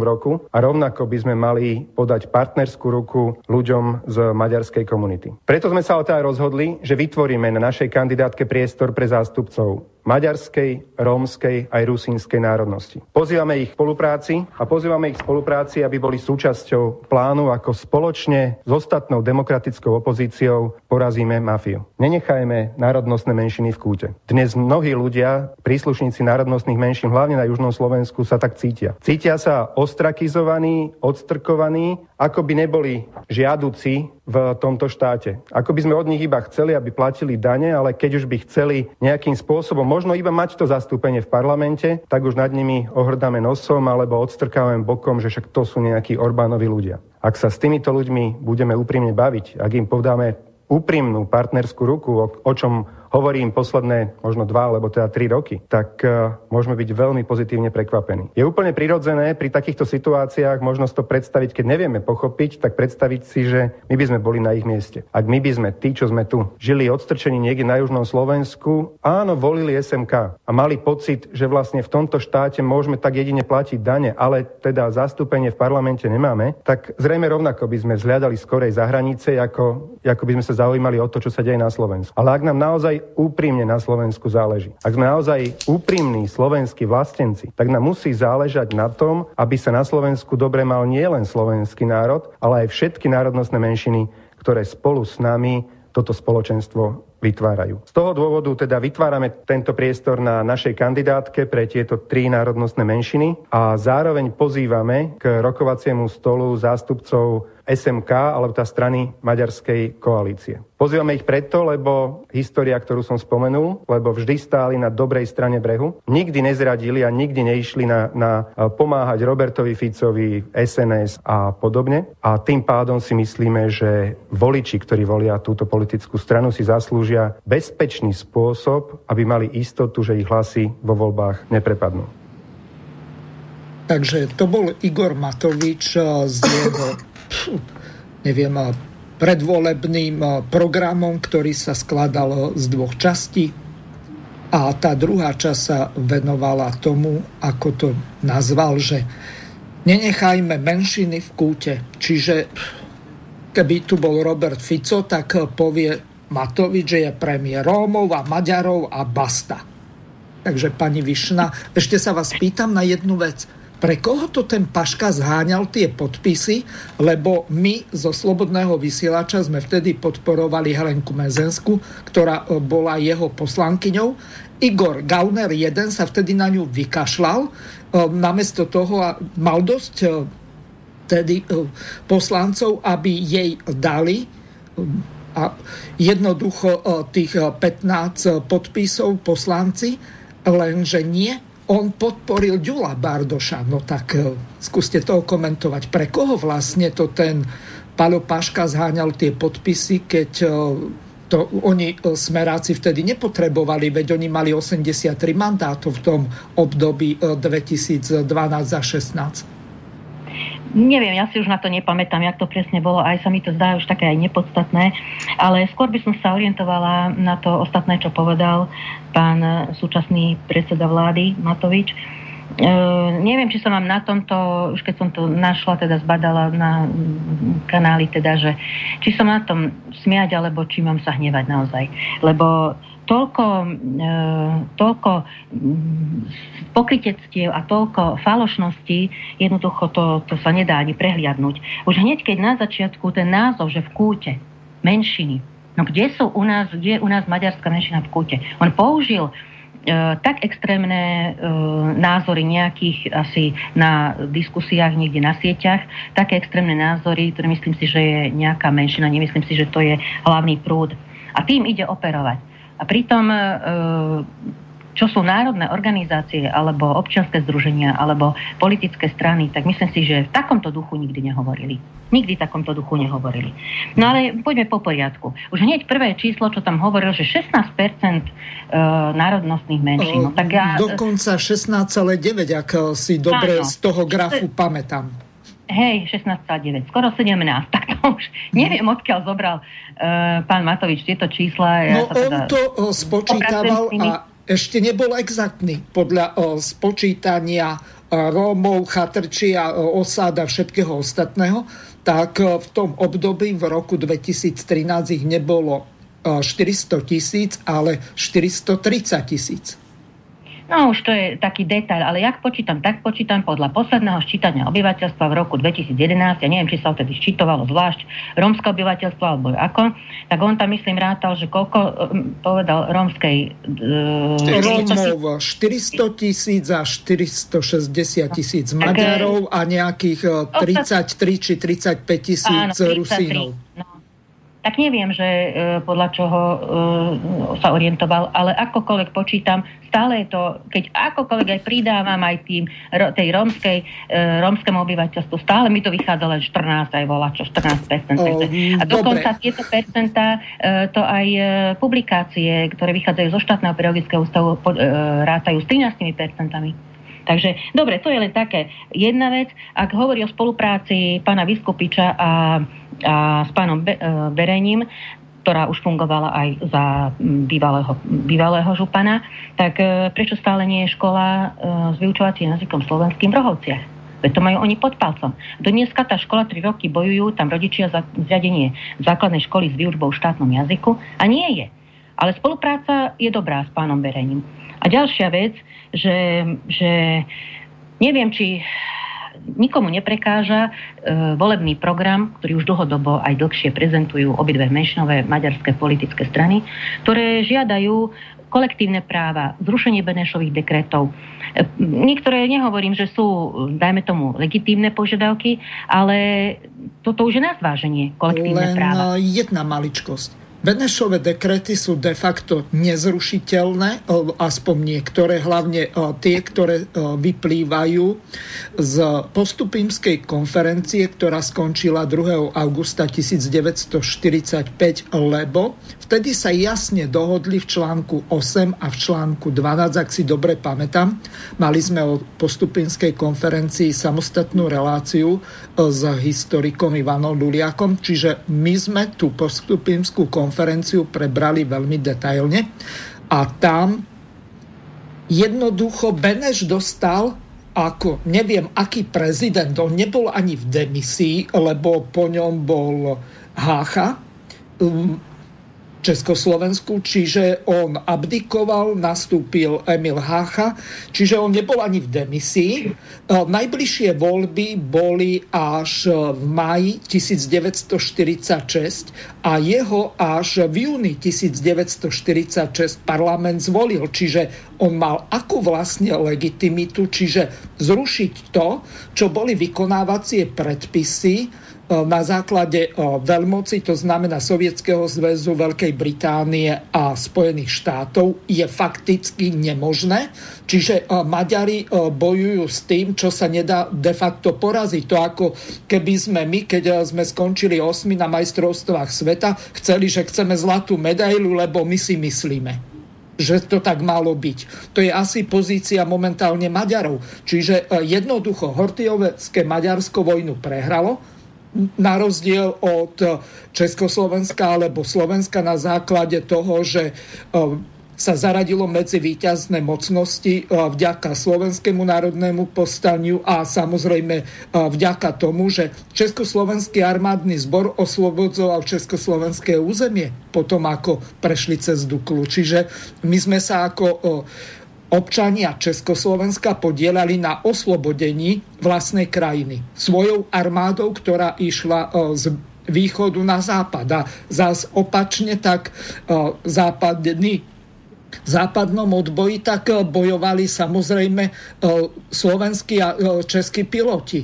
Čiže a takisto aj vojaci, veď oni dokonca oslobodzovali Paríž. Čiže o čom sa my tu vlastne hráme, keď hovoríme o niečom takom, že idú sa rušiť Benešové dekréty. Maďari prehrali a basta a musia sa s tým vyrovnať a prehrali dve vojny. Aj prvú svetovú, aj druhú svetovú. Áno, veď to je ten odlišný pohľad. Oni aj na iné, tí menšinoví politici majú aj na ostatné zákony svojský pohľad a podľa toho to aj, aj sa tak e, správajú. To je len aj tie kolektívne práva, veď e, to neuznali žiadne, ani Európsky parlament, ani štáty neuznali to. Žiadne kolektívne práva nie sú prípustné. Takže na akom základe? A toto nikomu neprekáža, tak ja neviem. A keď hovoril aj pán Matovič o tých Orbánových ľuďoch, ale veď sú to, veď čak sa stretávajú, veď uh, oficiálne, veď to nie je žiadnym tajomstvom. Takže neviem prečo tak. A druhá vec, e, samozrejme, e, je potrebné, aby sa akýkoľvek, všetci občania, ktorí nie sú narodení tu alebo sú autochtónne národnostné menšiny, aby sa integrovali do spoločnosti. Veď to je aj v ich prospech. To, to je potrebné. Ale dávať nejaké nadpráva, ktoré ani ne, nepotrebujú, ani ešte aj nadávajú, však viem, čo tu hovoria o tých tabuliach napríklad, čo ste Pavel spomínali. Veď uh, už sú také poznámky, že však nevedie, nevie to ešte bývalý minister dopravy, no nemáme na opravu ciest a idú sa tabule meniť. Takže oni sami už to vidia realisticky a ekonomicky sa dívajú na toto. No a jak, že sú národnostné menšiny v kúte? Veď, veď teraz programové vyhlásenie vlády, čo bolo, sme to aj kritizovali, aj sme to publikovali e, cez korene, cez spoločno, e, Združenia slovenskej inteligencie korene, že ani raz sa nespomenulo. To sa stalo prvýkrát, ani ako keby za najtvrdšej maďarizácie.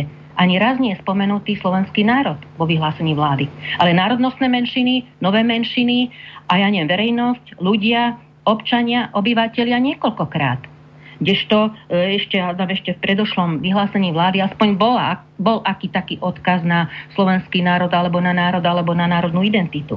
Takže a tie všetky tie nadštandardné práva sú to nadštandardné, veď tu sa treba, nikto neurobil posiaľ žiadnu analýzu, ako v skutočnosti to tu funguje stále sa robí analýza, ale však aj z toho sa dá vyčítať a nikomu to nejako neprekáža. Ale stále treba, toto je evidentné, pokrytecké a, a falošné falošné lákanie voličov maďarskej národnosti, na ktoré žiaľ Bohu aj naleteli. Lebo ja som študovala programy aj ostatných politických stran, aj Olano. Olano nemá žiadny program pre národnostné menšiny. Žiadny. Má tam nejaké e, zmeny v miestnych referendách, ale program pre národnostné menšiny má najviac rozpracovaný, e, rozpracované Saska. Za ľudí má niečo ako do, do myslím, tam majú oni o tom občianstve, PS, spolu a dobrá voľba tieto strany mali rozpracované. Ale Olano nemalo. Ja som to schválne ešte raz pozerala. Ja som tam nenašla žiadnu ponuku rómskej menšiny. Áno, to, to hej, a všeobecne tam boli nejaké formulácie. Ani len na tom občianstve tam nie je. Myslím priamo na toto občianstvo. Um, iná, iná vec je, čo sa dostalo do vyhlásenia vlády. To sa dostalo zrejme aj z tých ostatných politických strán. Mhm. Takže toľko k tomuto. Pálko, chceš ja k tomu som... niečo? Doplň? Určite, určite. Pre mňa je Igor Matovič bol, je a aj bude blázon, ktorý patrí do kazajky. Do najbližšieho bláznica pri Trnave. Jednoducho, ako, ako, ako, ako aj pani Višná spomenula, od tých Orbánových ľudí, preboha, veď on si pre, s prepačením špiní do vlastných úst, uh, veď Jožef Meňhard, predseda uh, bývalý predseda uh, maďarskej spolupatričnosti, alebo teda SMK, pardon, SMK, bol niekoľkokrát, niekoľkokrát na Koberčeku v Budapešti. Chodí tam ako na klavír a Igor Matovič povie, že, že však to nie sú Orbánovi ľudia alebo nejak, nejak takto. Pokiaľ ide o vzdelávanie uh, cigánskej alebo rómskej menšiny, to už naozaj ako chce, nazvime ich tak alebo tak, No, vzdelávajte, vzdelávajte dieťa, ktoré si nevie ani umyť ruky. Vzdelávajte. Keď mi spolužiačka zo Spiša hovorila o prípade z, tam, z tamojšej jednej uh, materskej a potom aj základnej školy, že jednoducho tam tieto cigánske alebo teda rómske deti nepoznajú vodovodný kohútik, no tak sa asi ťažko budú také deti vzdelávať. Tu buď treba, vrajím, ako, ako my to v slovenskom hnutí obrody presadzujeme, buď uh, nastaviť sociálnu politiku tak, aby robenie detí, vyslovene robenie detí nebol biznis, kšeft, alebo, alebo tie deti brať tým rodičom.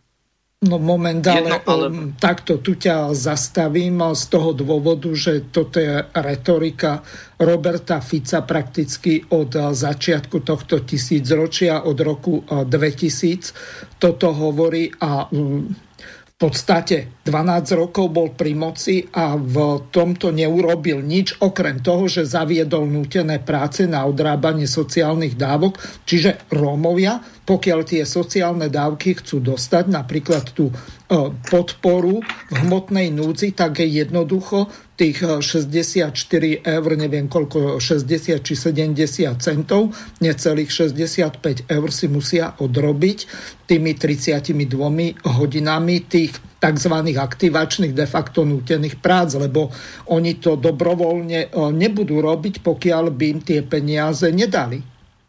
Ale respektíve nezobrali ináč, ak chcú dostať. Ja som takisto ako aj s Romanom Michelkom za prácou podmienený príjem. Niekoľkokrát som bol v rôznych reláciách, kde e, som bol odporcom nepodmieneného základného príjmu, lebo princíp zásluhovosti v prípade akýchkoľvek dávok by mal byť e, základom. To znamená, že nemôže sa niečo prideľovať na základe etnickej príslušnosti a kolektívne. Veď e, ja si spomínam na jedno také rozhodnutie Ústavného súdu z roku 2005.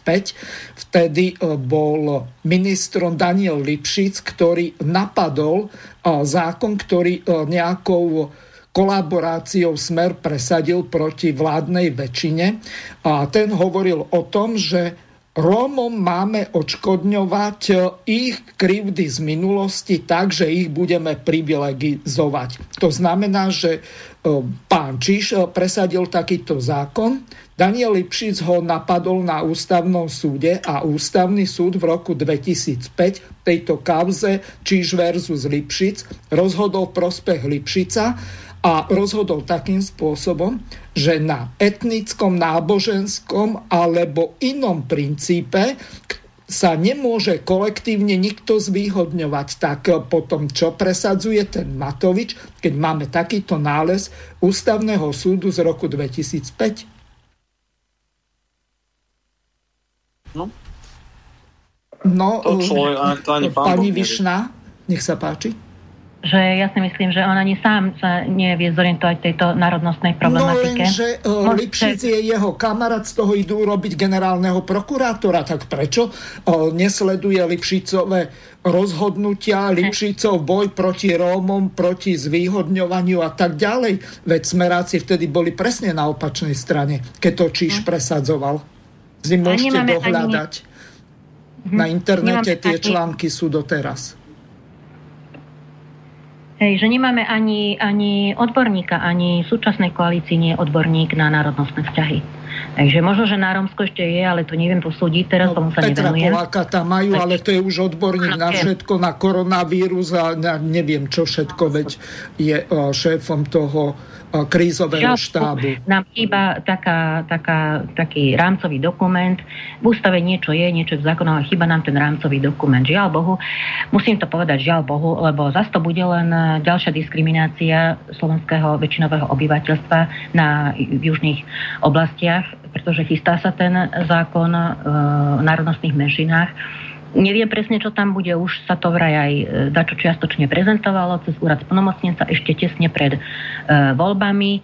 Dokonca aj ministerstvo vnútra upozorňovalo, upozorňovalo splnomocnenca, že nejak prekračuje nejaké rámce. E, už pomaly išiel, išiel dávať na schvalovanie tento zákon.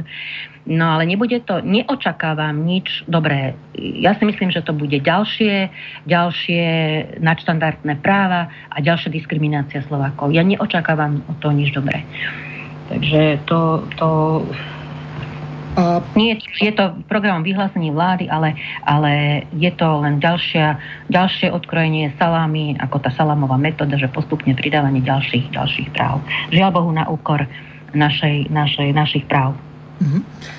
Palko, tvoj názor na túto pozitívnu diskrimináciu na národnostnom, etnickom alebo neviem akom kultúrnom princípe. To by ma zaujímalo. Alebo nekultúrno v niektorých prípadoch. Každý, každý občan Slovenskej republiky je Slovákom. Tým by som začal. Nech má každý rovnaké práva. Nech aj ja mám rovnaké právo, treba na to kino v mojom rodnom jazyku, slovenskom jazyku na Slovensku. Ja, keď chcem ísť do blízkeho Šafárikova, ktoré sa teraz nazýva Tornaľa, do kina, tak mám problém si vybrať uh, film v mojom jazyku. Bude, bude s anglickými titulkami, uh, bude, bude uh, s maďarskými titulkami po anglicky, niekedy, niekedy je po slovensky, teda to je málo kedy nech, nech máme rovnaké práva. No ale ešte som chcel pokračovať, lebo som nedokončil tam pri tých uh, Rómoch uh, na Spiši. Tu, ako, ako, ako už odznelo, to je obyčajné pokrytectvo Matoviča, veď on nepozná. On tieto, tieto, tieto vzťahy, on nežije na Slovenskom, on nevie, ako tu ľudia fungujú. Ide tu bojovať za nadpráva, vyslovene požiadavky takých šovinistov, ako, ako bol Čáky, Meňhard je Duraj a ďalší a ďalší, hlavne z radou SMK.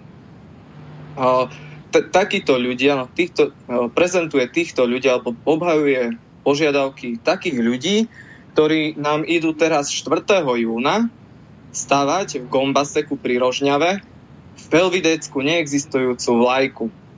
Jednoducho irredentistický krok. Takého premiéra máme, ktorý toto toleruje a všetko pod pláštikom akože maďarskej spolupatričnosti, súdržnosti a neviem čoho všetkého. Ešte k tomu poviem toľko, že ak by toto niečo, alebo o niečo podobné sa snažili Slováci v Maďarsku alebo, alebo v iných štátoch, ani by ja neviem, čo by, ani by si nepípli, ja neviem, čo by s nimi urobili, No, minimálne, minimálne by ich stopli od financovania, Len, lenže keď si takto. Tu e, potom, ako nastala výmena tých, ak si dobre pamätám, 73 tisíc e, Slovákov e, z južného Maďarska na, a vymenilo sa to za 73 tisíc kolaborantov a zracov, ktorí boli stadialto deportovaní, respektíve repatriáciou vymenení na princípe etnickom alebo národnostnom, tak de facto tu z okolia blízko, keď už a tam teraz nové kolónie Slovákov napríklad v Rajke a inde, kde kvôli tomu, že sú nezrovnateľne lacnejšie pozemky, tak za Dunajom na maďarskej časti si stávajú domy, lebo oplatí sa im to, lebo život v Bratislave je šialene drahý, veď to je jedno z najdrahších miest v Európe aj čo sa týka cien domov, bytov a samozrejme pozemkov. Len Dôležitá vec je tá, ktorú som chcel povedať, že vtedy pri tej repatriácii, čiže vzájomnej zámene obyvateľstva, a to tiež z hodov okolností na základe tej postupimskej konferencie, tak Maďari de facto oni ani nemajú nárok sa na niečo stiažovať, lebo rovnaký počet bol vymenený. Čiže oni tu poškodení de facto neboli. Len teraz ja nechápem, eh, na čo eh, povedzme aj Bereny, alebo Palčáky, alebo Duraj a ďalší, eh, čo oni vlastne žiadajú, na čo poukazujú, v čom oni boli diskriminovaní. Ja toto nechápem.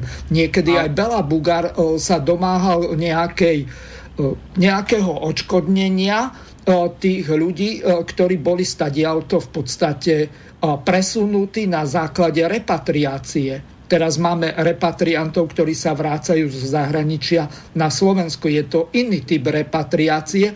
Vtedy, no keď eh, si zoberieme eh, napríklad Markušovci, eh, Markuš, čo bol šéfom Matice Slovenskej, tak on bol jeden z tých repatriantov, ktorí prišli z tej tzv. dolnej zeme na Slovensko keď si zoberieme nejaký taký príklad.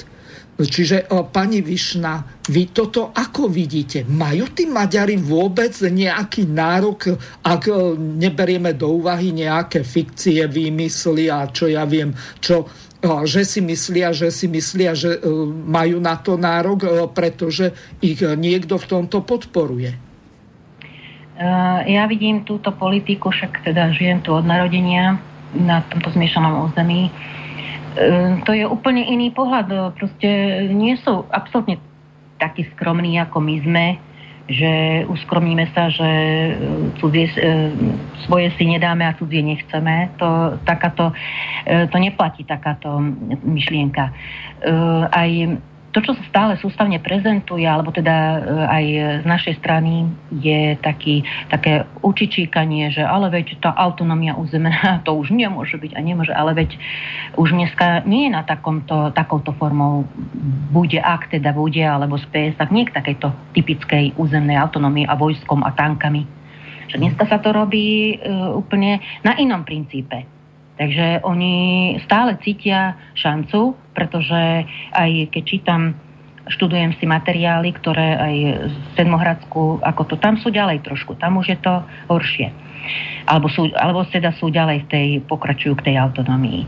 Tak e, to Maďarsko... Znamená, najväčší... Maďari e, v Rumunsku e, sa domáhajú v Rumunsku autonómie, keď a, hovoríte áno, o Sedmo, ale, áno, Sedmohradsku. tam majú uh-huh. kompletne symboly No, to ešte, ešte k tomu zákonu o národnostných menšinách som chcela povedať, že vlastne tam by mali byť schválené aj symboly týchto národnostných menšín. Čiže aj maďarská menšina by mala mať svoju vlajku, svoju hymnu, svoje, svoj názov, to, čo vlastne presadzuje aj most v tej vízii a revízii a e, tu, to Južné Slovensko.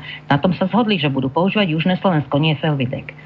No ale e, to som chcela povedať, že, že ono de facto a de jure čiastočná kultúrna autonómia už je, alebo ako by som to nazvala, lebo aj v tom treba urobiť si poriadok v, tomto, v týmto, tejto, tejto terminológii, lebo autonómia nie je ako autonómia. A e, školská samozpráva existuje de facto. Čiže tam, kde majú pod kontrolou menšinové politické strany e, obecnú samozprávu, tak e, tam už tá školská autonómia v podstate funguje. De facto. Eh, čiže oni aj toto plánujú, tieto menšinové politické strany. To všetko majú, netaja sa tým, to je verejne dostupné. A to už je druhé volebné obdobie, pokiaľ si dobre pamätám, že majú vo svojich programoch dosiahnutie tohto cieľa. Regionálny jazyk, to je druhý štátny jazyk. Mm-hmm. Takže ono takto postupne a raz myslím si, že Duraj povedal ešte v 90. rokoch, že ono netreba teraz e, žiadať územnú autonómiu.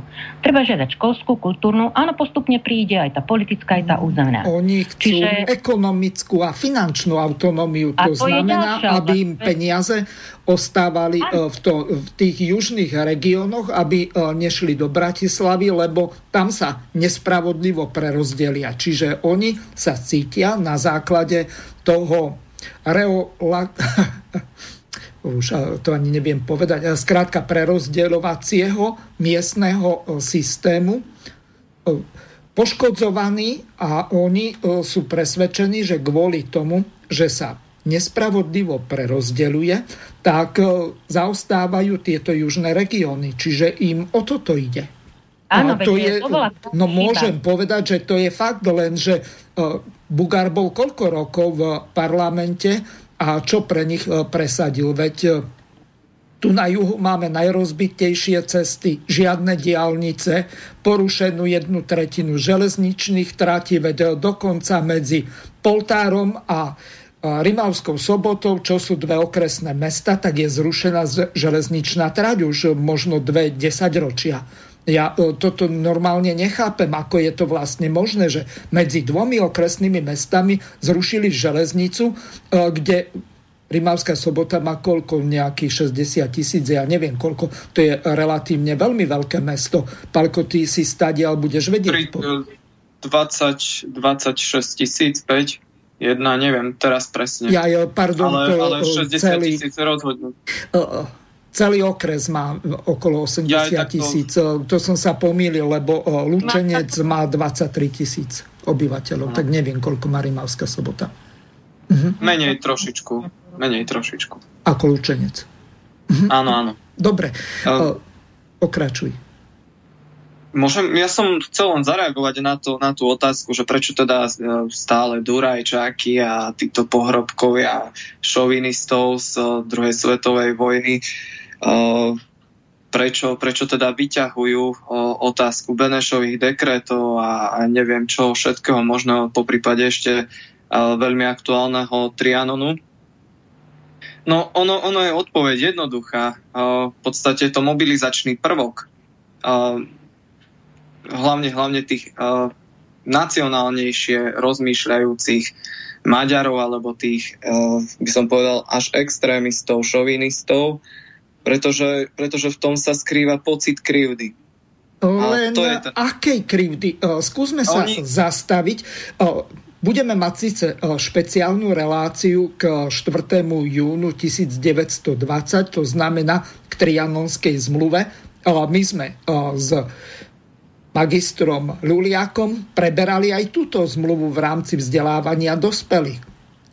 Československo zaplatilo za Slovensko a Podkarpatskú Rus 5 miliard Českos, pardon, 5 miliard dolárov, nie československých korún, ako odškodné e, de facto povojnové reparácie za severnú časť Uhorska, nechcem to nazvať Felvídekom, a týchto ostatných častí e, podkarpatskej Rusy e, z toho dôvodu, že veľmoci tak rozhodli. To znamená na základe eh, Saint-Germainskej zmluvy eh, vznikla podkarpatská Rus a na základe Trianonskej zmluvy, tak eh, my sme za severné časti Rakúsko-Uhorskej monarchie, čiže tej uhorskej časti, zaplatili 5 miliard amerických dolárov. To neboli nejaké kanadské alebo neviem aké, ktoré majú podstatne nižšiu hodnotu. Čiže my sme si toto územie vrátane podkarpatskej Rusy vykúpili. Tak oni na čo, čo ho vlastne sa domáhajú, na čo poukazujú. Jednoducho, hranice boli jasné, tie boli stanovené Versajskou zmluvou, potom Saint-Germainskou malou zmluvou a Trianovskou zmluvou už definitívne boli stanovené. Čiže oni nemajú absolútne nárok na nič na tomto území a ešte navyše, čo som spomenul, to výmenou tých zradcov a kolaborantov za našich normálnych ľudí, ktorí chceli sa vrátiť z dolnej zeme na Slovensko, tak my sme sa s nimi vysporiadali. To je niečo iné ako odsun z súdiet Nemcov pretože tí boli o, stadiaľ vyhnaní. Títo Maďari so Slovákmi boli recipročne vymenení na tom princípe tej repatriácie. Čiže o, tu k žiadnym krivdám nedošlo. Aspoň na základe toho, ako poznáme Trianonskú zmluvu a ako poznáme Saint-Germainskú zmluvu. To bolo rozhodnutie veľmoci, výťazov dohodových, ktoré vyhrali prvú svetovú vojnu a oni určili pravidla Versajským mierom pre Nemecko a zás Senčermenskou a Trianovskou zmluvou pre o, územia či už Polska, Maďarska, o, Česka, Rakúska a podkarpatskej Rusy.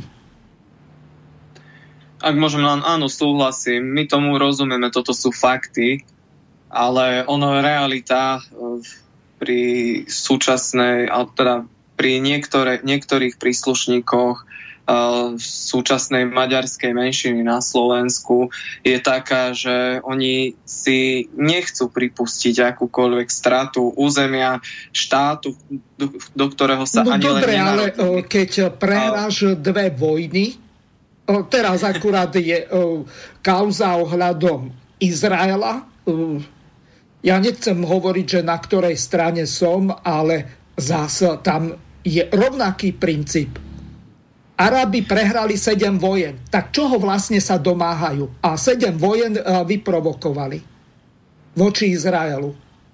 Tak Viete... raz prehrám, tak platím povojnové reparácie a sú voči mne zavedené ako voči porazenej e, strane určité kontribúcie. To znamená, že jednoducho, keď prehrám, tak víťaz berie všetko a porazenému ostanú oči preplač. No jednoducho je to tak.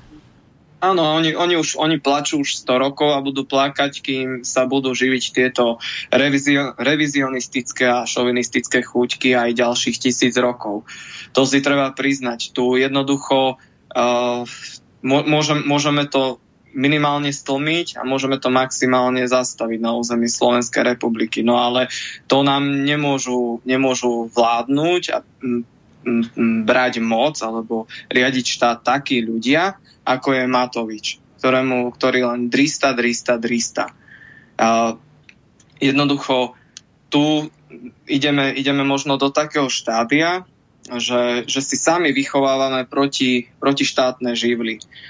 Príklad, príklad z praxe, respektíve z reálneho života. V roku 2017 som brigádoval u jedného miestneho podnikateľa, tu na to je jedno vlastní stavebniny. No a išiel som autobusom, školským autobusom do Tornale, do Šafárikova, do Šafárikova teda.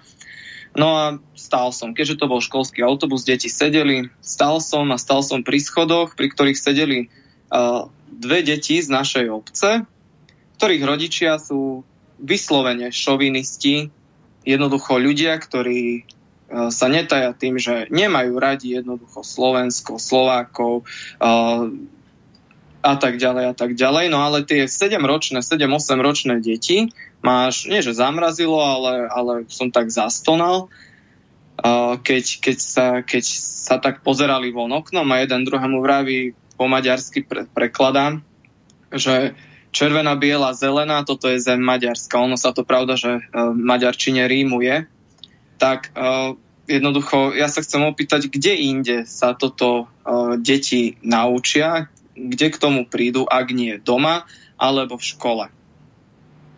Takže ono, ono my, my, my môžeme dávať pred nich fakty. Oni nás vysmejú, oni nám ukradli históriu, spoločnú históriu. Treba povedať stále, že to bola spoločná história, pretože to bola nie maďarská, ale uhorská história.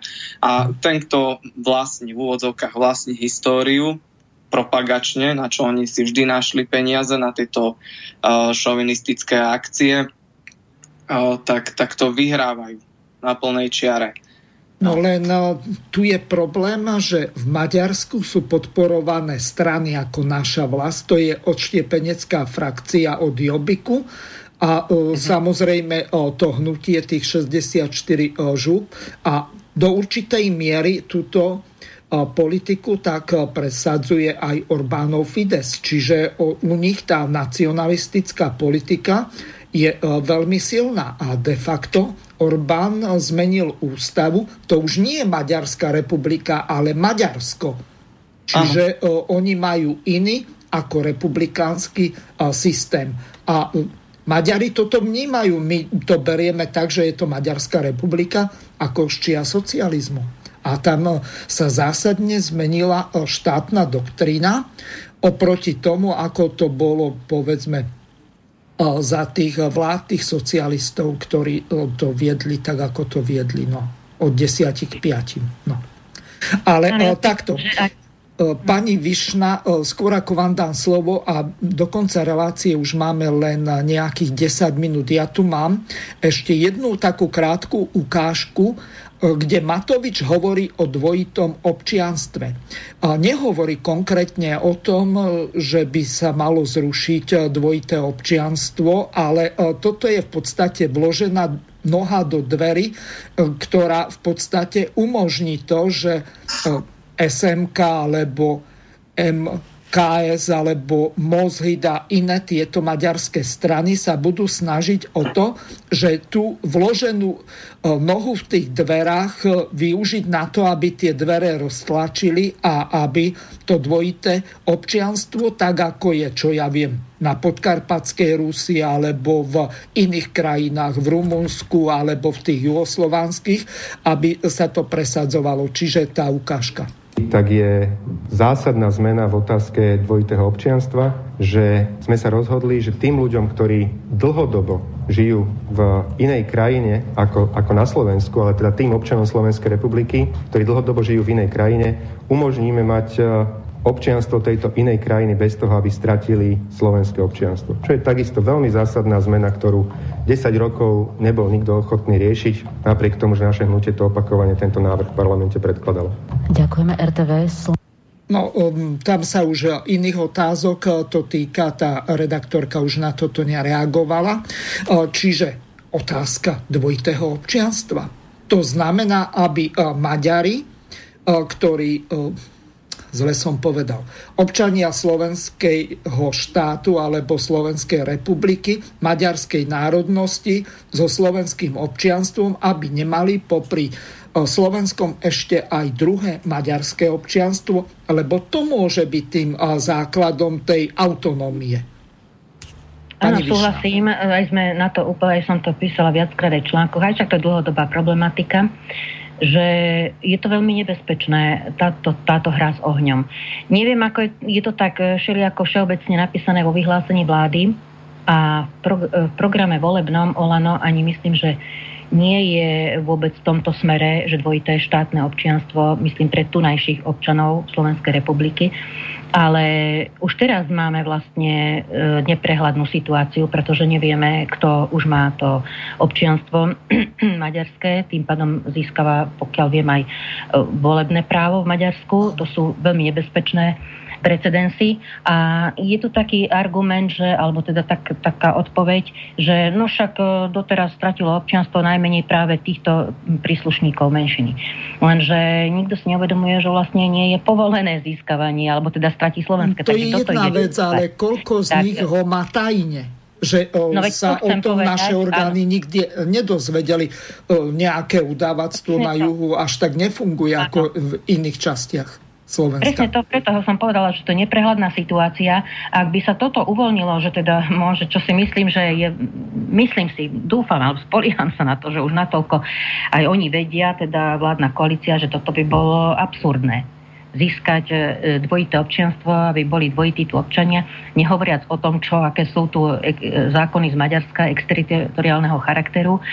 A e, teraz ako títo ľudia, aj Bereni, ak má štátne občianstvo, je v takejto funkcii podpredsedu um, Mal by prísť o slovenské podľa platnej legislatívy. Prosím? ak má maďarské občianstvo, tak podľa platnej legislatívy by mal prísť o slovenské občianstvo. No áno, ale keď neprizná, No tak, tak hm. toľko je takých, takže veď... ja si myslím, že toľko ešte až tak veľa nie je, ale ak by sa to spriechodnilo, tak e, je to veľmi nebezpečný precedens. A musí sa to všetko aj toto, čo sa bude narábať teraz s novelizáciou e, zákona o štátnych, e, štátnom občianstve, sa musí veľmi opatrne, neviem, toto, toto musí byť veľmi politicky premyslené lebo raz sa to využije druhá strana a môže sa nám to celé tu zrútiť. Viete, lenže na jednej strane dať možnosť našim občanom v Británii mať slovenské a zároveň aj britské občianstvo, je na jednej strane fajn, lenže na druhej strane, tak ako som povedal, je to vložená noha do dverí, kde sa tento princíp reciprocity môže využiť aj e, z hľadiska toho, že jednoducho e, tí ktorí majú to tajné maďarské občianstvo a sú zároveň občanmi Slovenskej republiky, tak e, oni to môžu zlegalizovať z toho dôvodu, že táto vláda respektíve parlament tejto koalície má 95 mandátov. Oni hravo môžu zmeniť ústavu, môžu e, zmeniť akýkoľvek zákon aj bez súhlasu jedného partnera, ak e, nepočíta Molano. Áno, vo vyhlásení vlády to nie je až tak špecifikované, čo sa týka tohto, že ako by to malo presne fungovať. Čiže musíme si počkať asi na to, keď to príde na pretras, pretože e, je záujem o toto dvojité občanstvo samozrejme zo strany e, politických predstaviteľov, z bežných ľudí. Nie, veď teda aj teraz bol prieskum, myslím, že SMK robil taký prieskum počas tejto e, karantény, volá sa to na stránke, e, jak sa to volalo, už teraz mi to vypadlo rýchlo, tam zisťovali, neviem, 700 ľudí im poslal, poslali odpovede na dotazníky a e, rôzne otázky boli kladené a jednoducho sa zistilo, že asi polovica z tých opýtaných nepodporuje SMK. Aj sú radi, že sa nedostali do vlády, čiže od, do Národnej rady. Čiže je otázne naozaj, že akú podporu medzi ľuďmi, lebo tu treba striktne rozlišovať, čo je politický kalkul, čo je e, politická e, politika, teda volebný program politických stran a čo je, aké sú požiadavky alebo nároky bežných ľudí.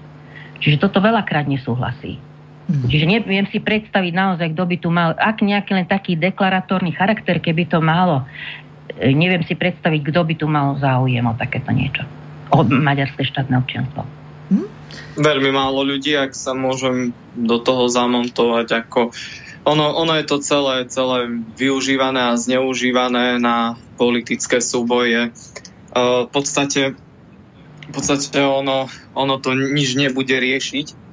No a tiež tiež je veľmi, veľmi až dehonestujúce, ako, ako, ako sa snažia pretlačiť to, hlavne, hlavne maďarskí, teda šovinistickí uh, slovenskí politici, to, aby z ústavy zmizlo my národ slovenský a zmenilo sa na my občania slovenskí. To je nemysliteľné. Mm. Či, čo my ako, ako Slováci ubližujú predstaviteľom maďarskej národnosti tým, že je tam napísané my národ slovenský, že tým začína preambula. Keď ďalej sa spomínajú aj, aj občania Slovenskej republiky. Mm-hmm. Ako sa im obližuje? Jasné, takto ešte vám poviem, do konca relácie už máme len 2,5 minúty, tak vás tak po minútke poprosím o nejaké záverečné zhrnutie a rozlúčenie sa s poslucháčmi. Môžeme nejakú minútku to trošku natiahnuť z toho dôvodu, že o minútu sme kvôli šumu vášho mikrofónu začali trošku neskôr, ale nevadí, takže ideme na to. Pani Višná ako prvá ste dáma, idete. Ešte sme, áno, ďakujem. Ešte sme vlastne sa nedostali k tým príčinám alebo k tomu dôsledku v školstve, takže ešte nám veľa zostalo to nevypovedané. To urobíme samostatnú reláciu, lebo školstvo je samostatná kapitola. Nech sa páči, pokračujte. Takže e, myslím, že na začiatok to aj e, dúfam, že sme teda pomohli poslucháčom urobiť si aspoň aký taký prehľad o zložitosti tejto celej problematiky. Ano a nevyhnutnosti e, riešenia tejto situácie. Ono sa to miestami ukazuje aj v prípade tých rohovciach tej základnej školy, že sú tu obrovské problémy. Jednoducho nie je možné naplniť ústavné právo pre na vlastnom území slovenského národa, tak to už je naozaj veľmi zlá situácia a ja hovorím, že to nie je iba tento jediný prípad, ale je ich viacej, len sú nie, nie také vypukle, nie sú tak prezentované a nie každý je do toho, do toho mediálneho boja alebo politického. Takže zostali nám tu veľké témy ako problematika terminológie. Uh, aj to som rozpracovala aj po stránke definícií, aj uh, správne používanie termínov vo vzťahu k národnostným vzťahom. Toto, toto sú uh, tiež vzťahujúce sa témy k školstvu. No a ešte sme ani nedokončili vlastne tú národnú identitu, ako je podporovaná v legislatíve. Takže toto je také zhrnutie moje, že čo do budúcna by mohlo byť e, obsahom ďalších relácií. Ďakujem vám veľmi pekne. E, Palko? Ďakujem. Tak ja by, som, ja by som možno na záver ešte raz, ešte raz vyzval naozaj všetkých Slovákov na celo, z celého územia Slovenskej republiky, aby naozaj neboli laxní, teda ľahostajní uh, ku otázke slovenského juhu.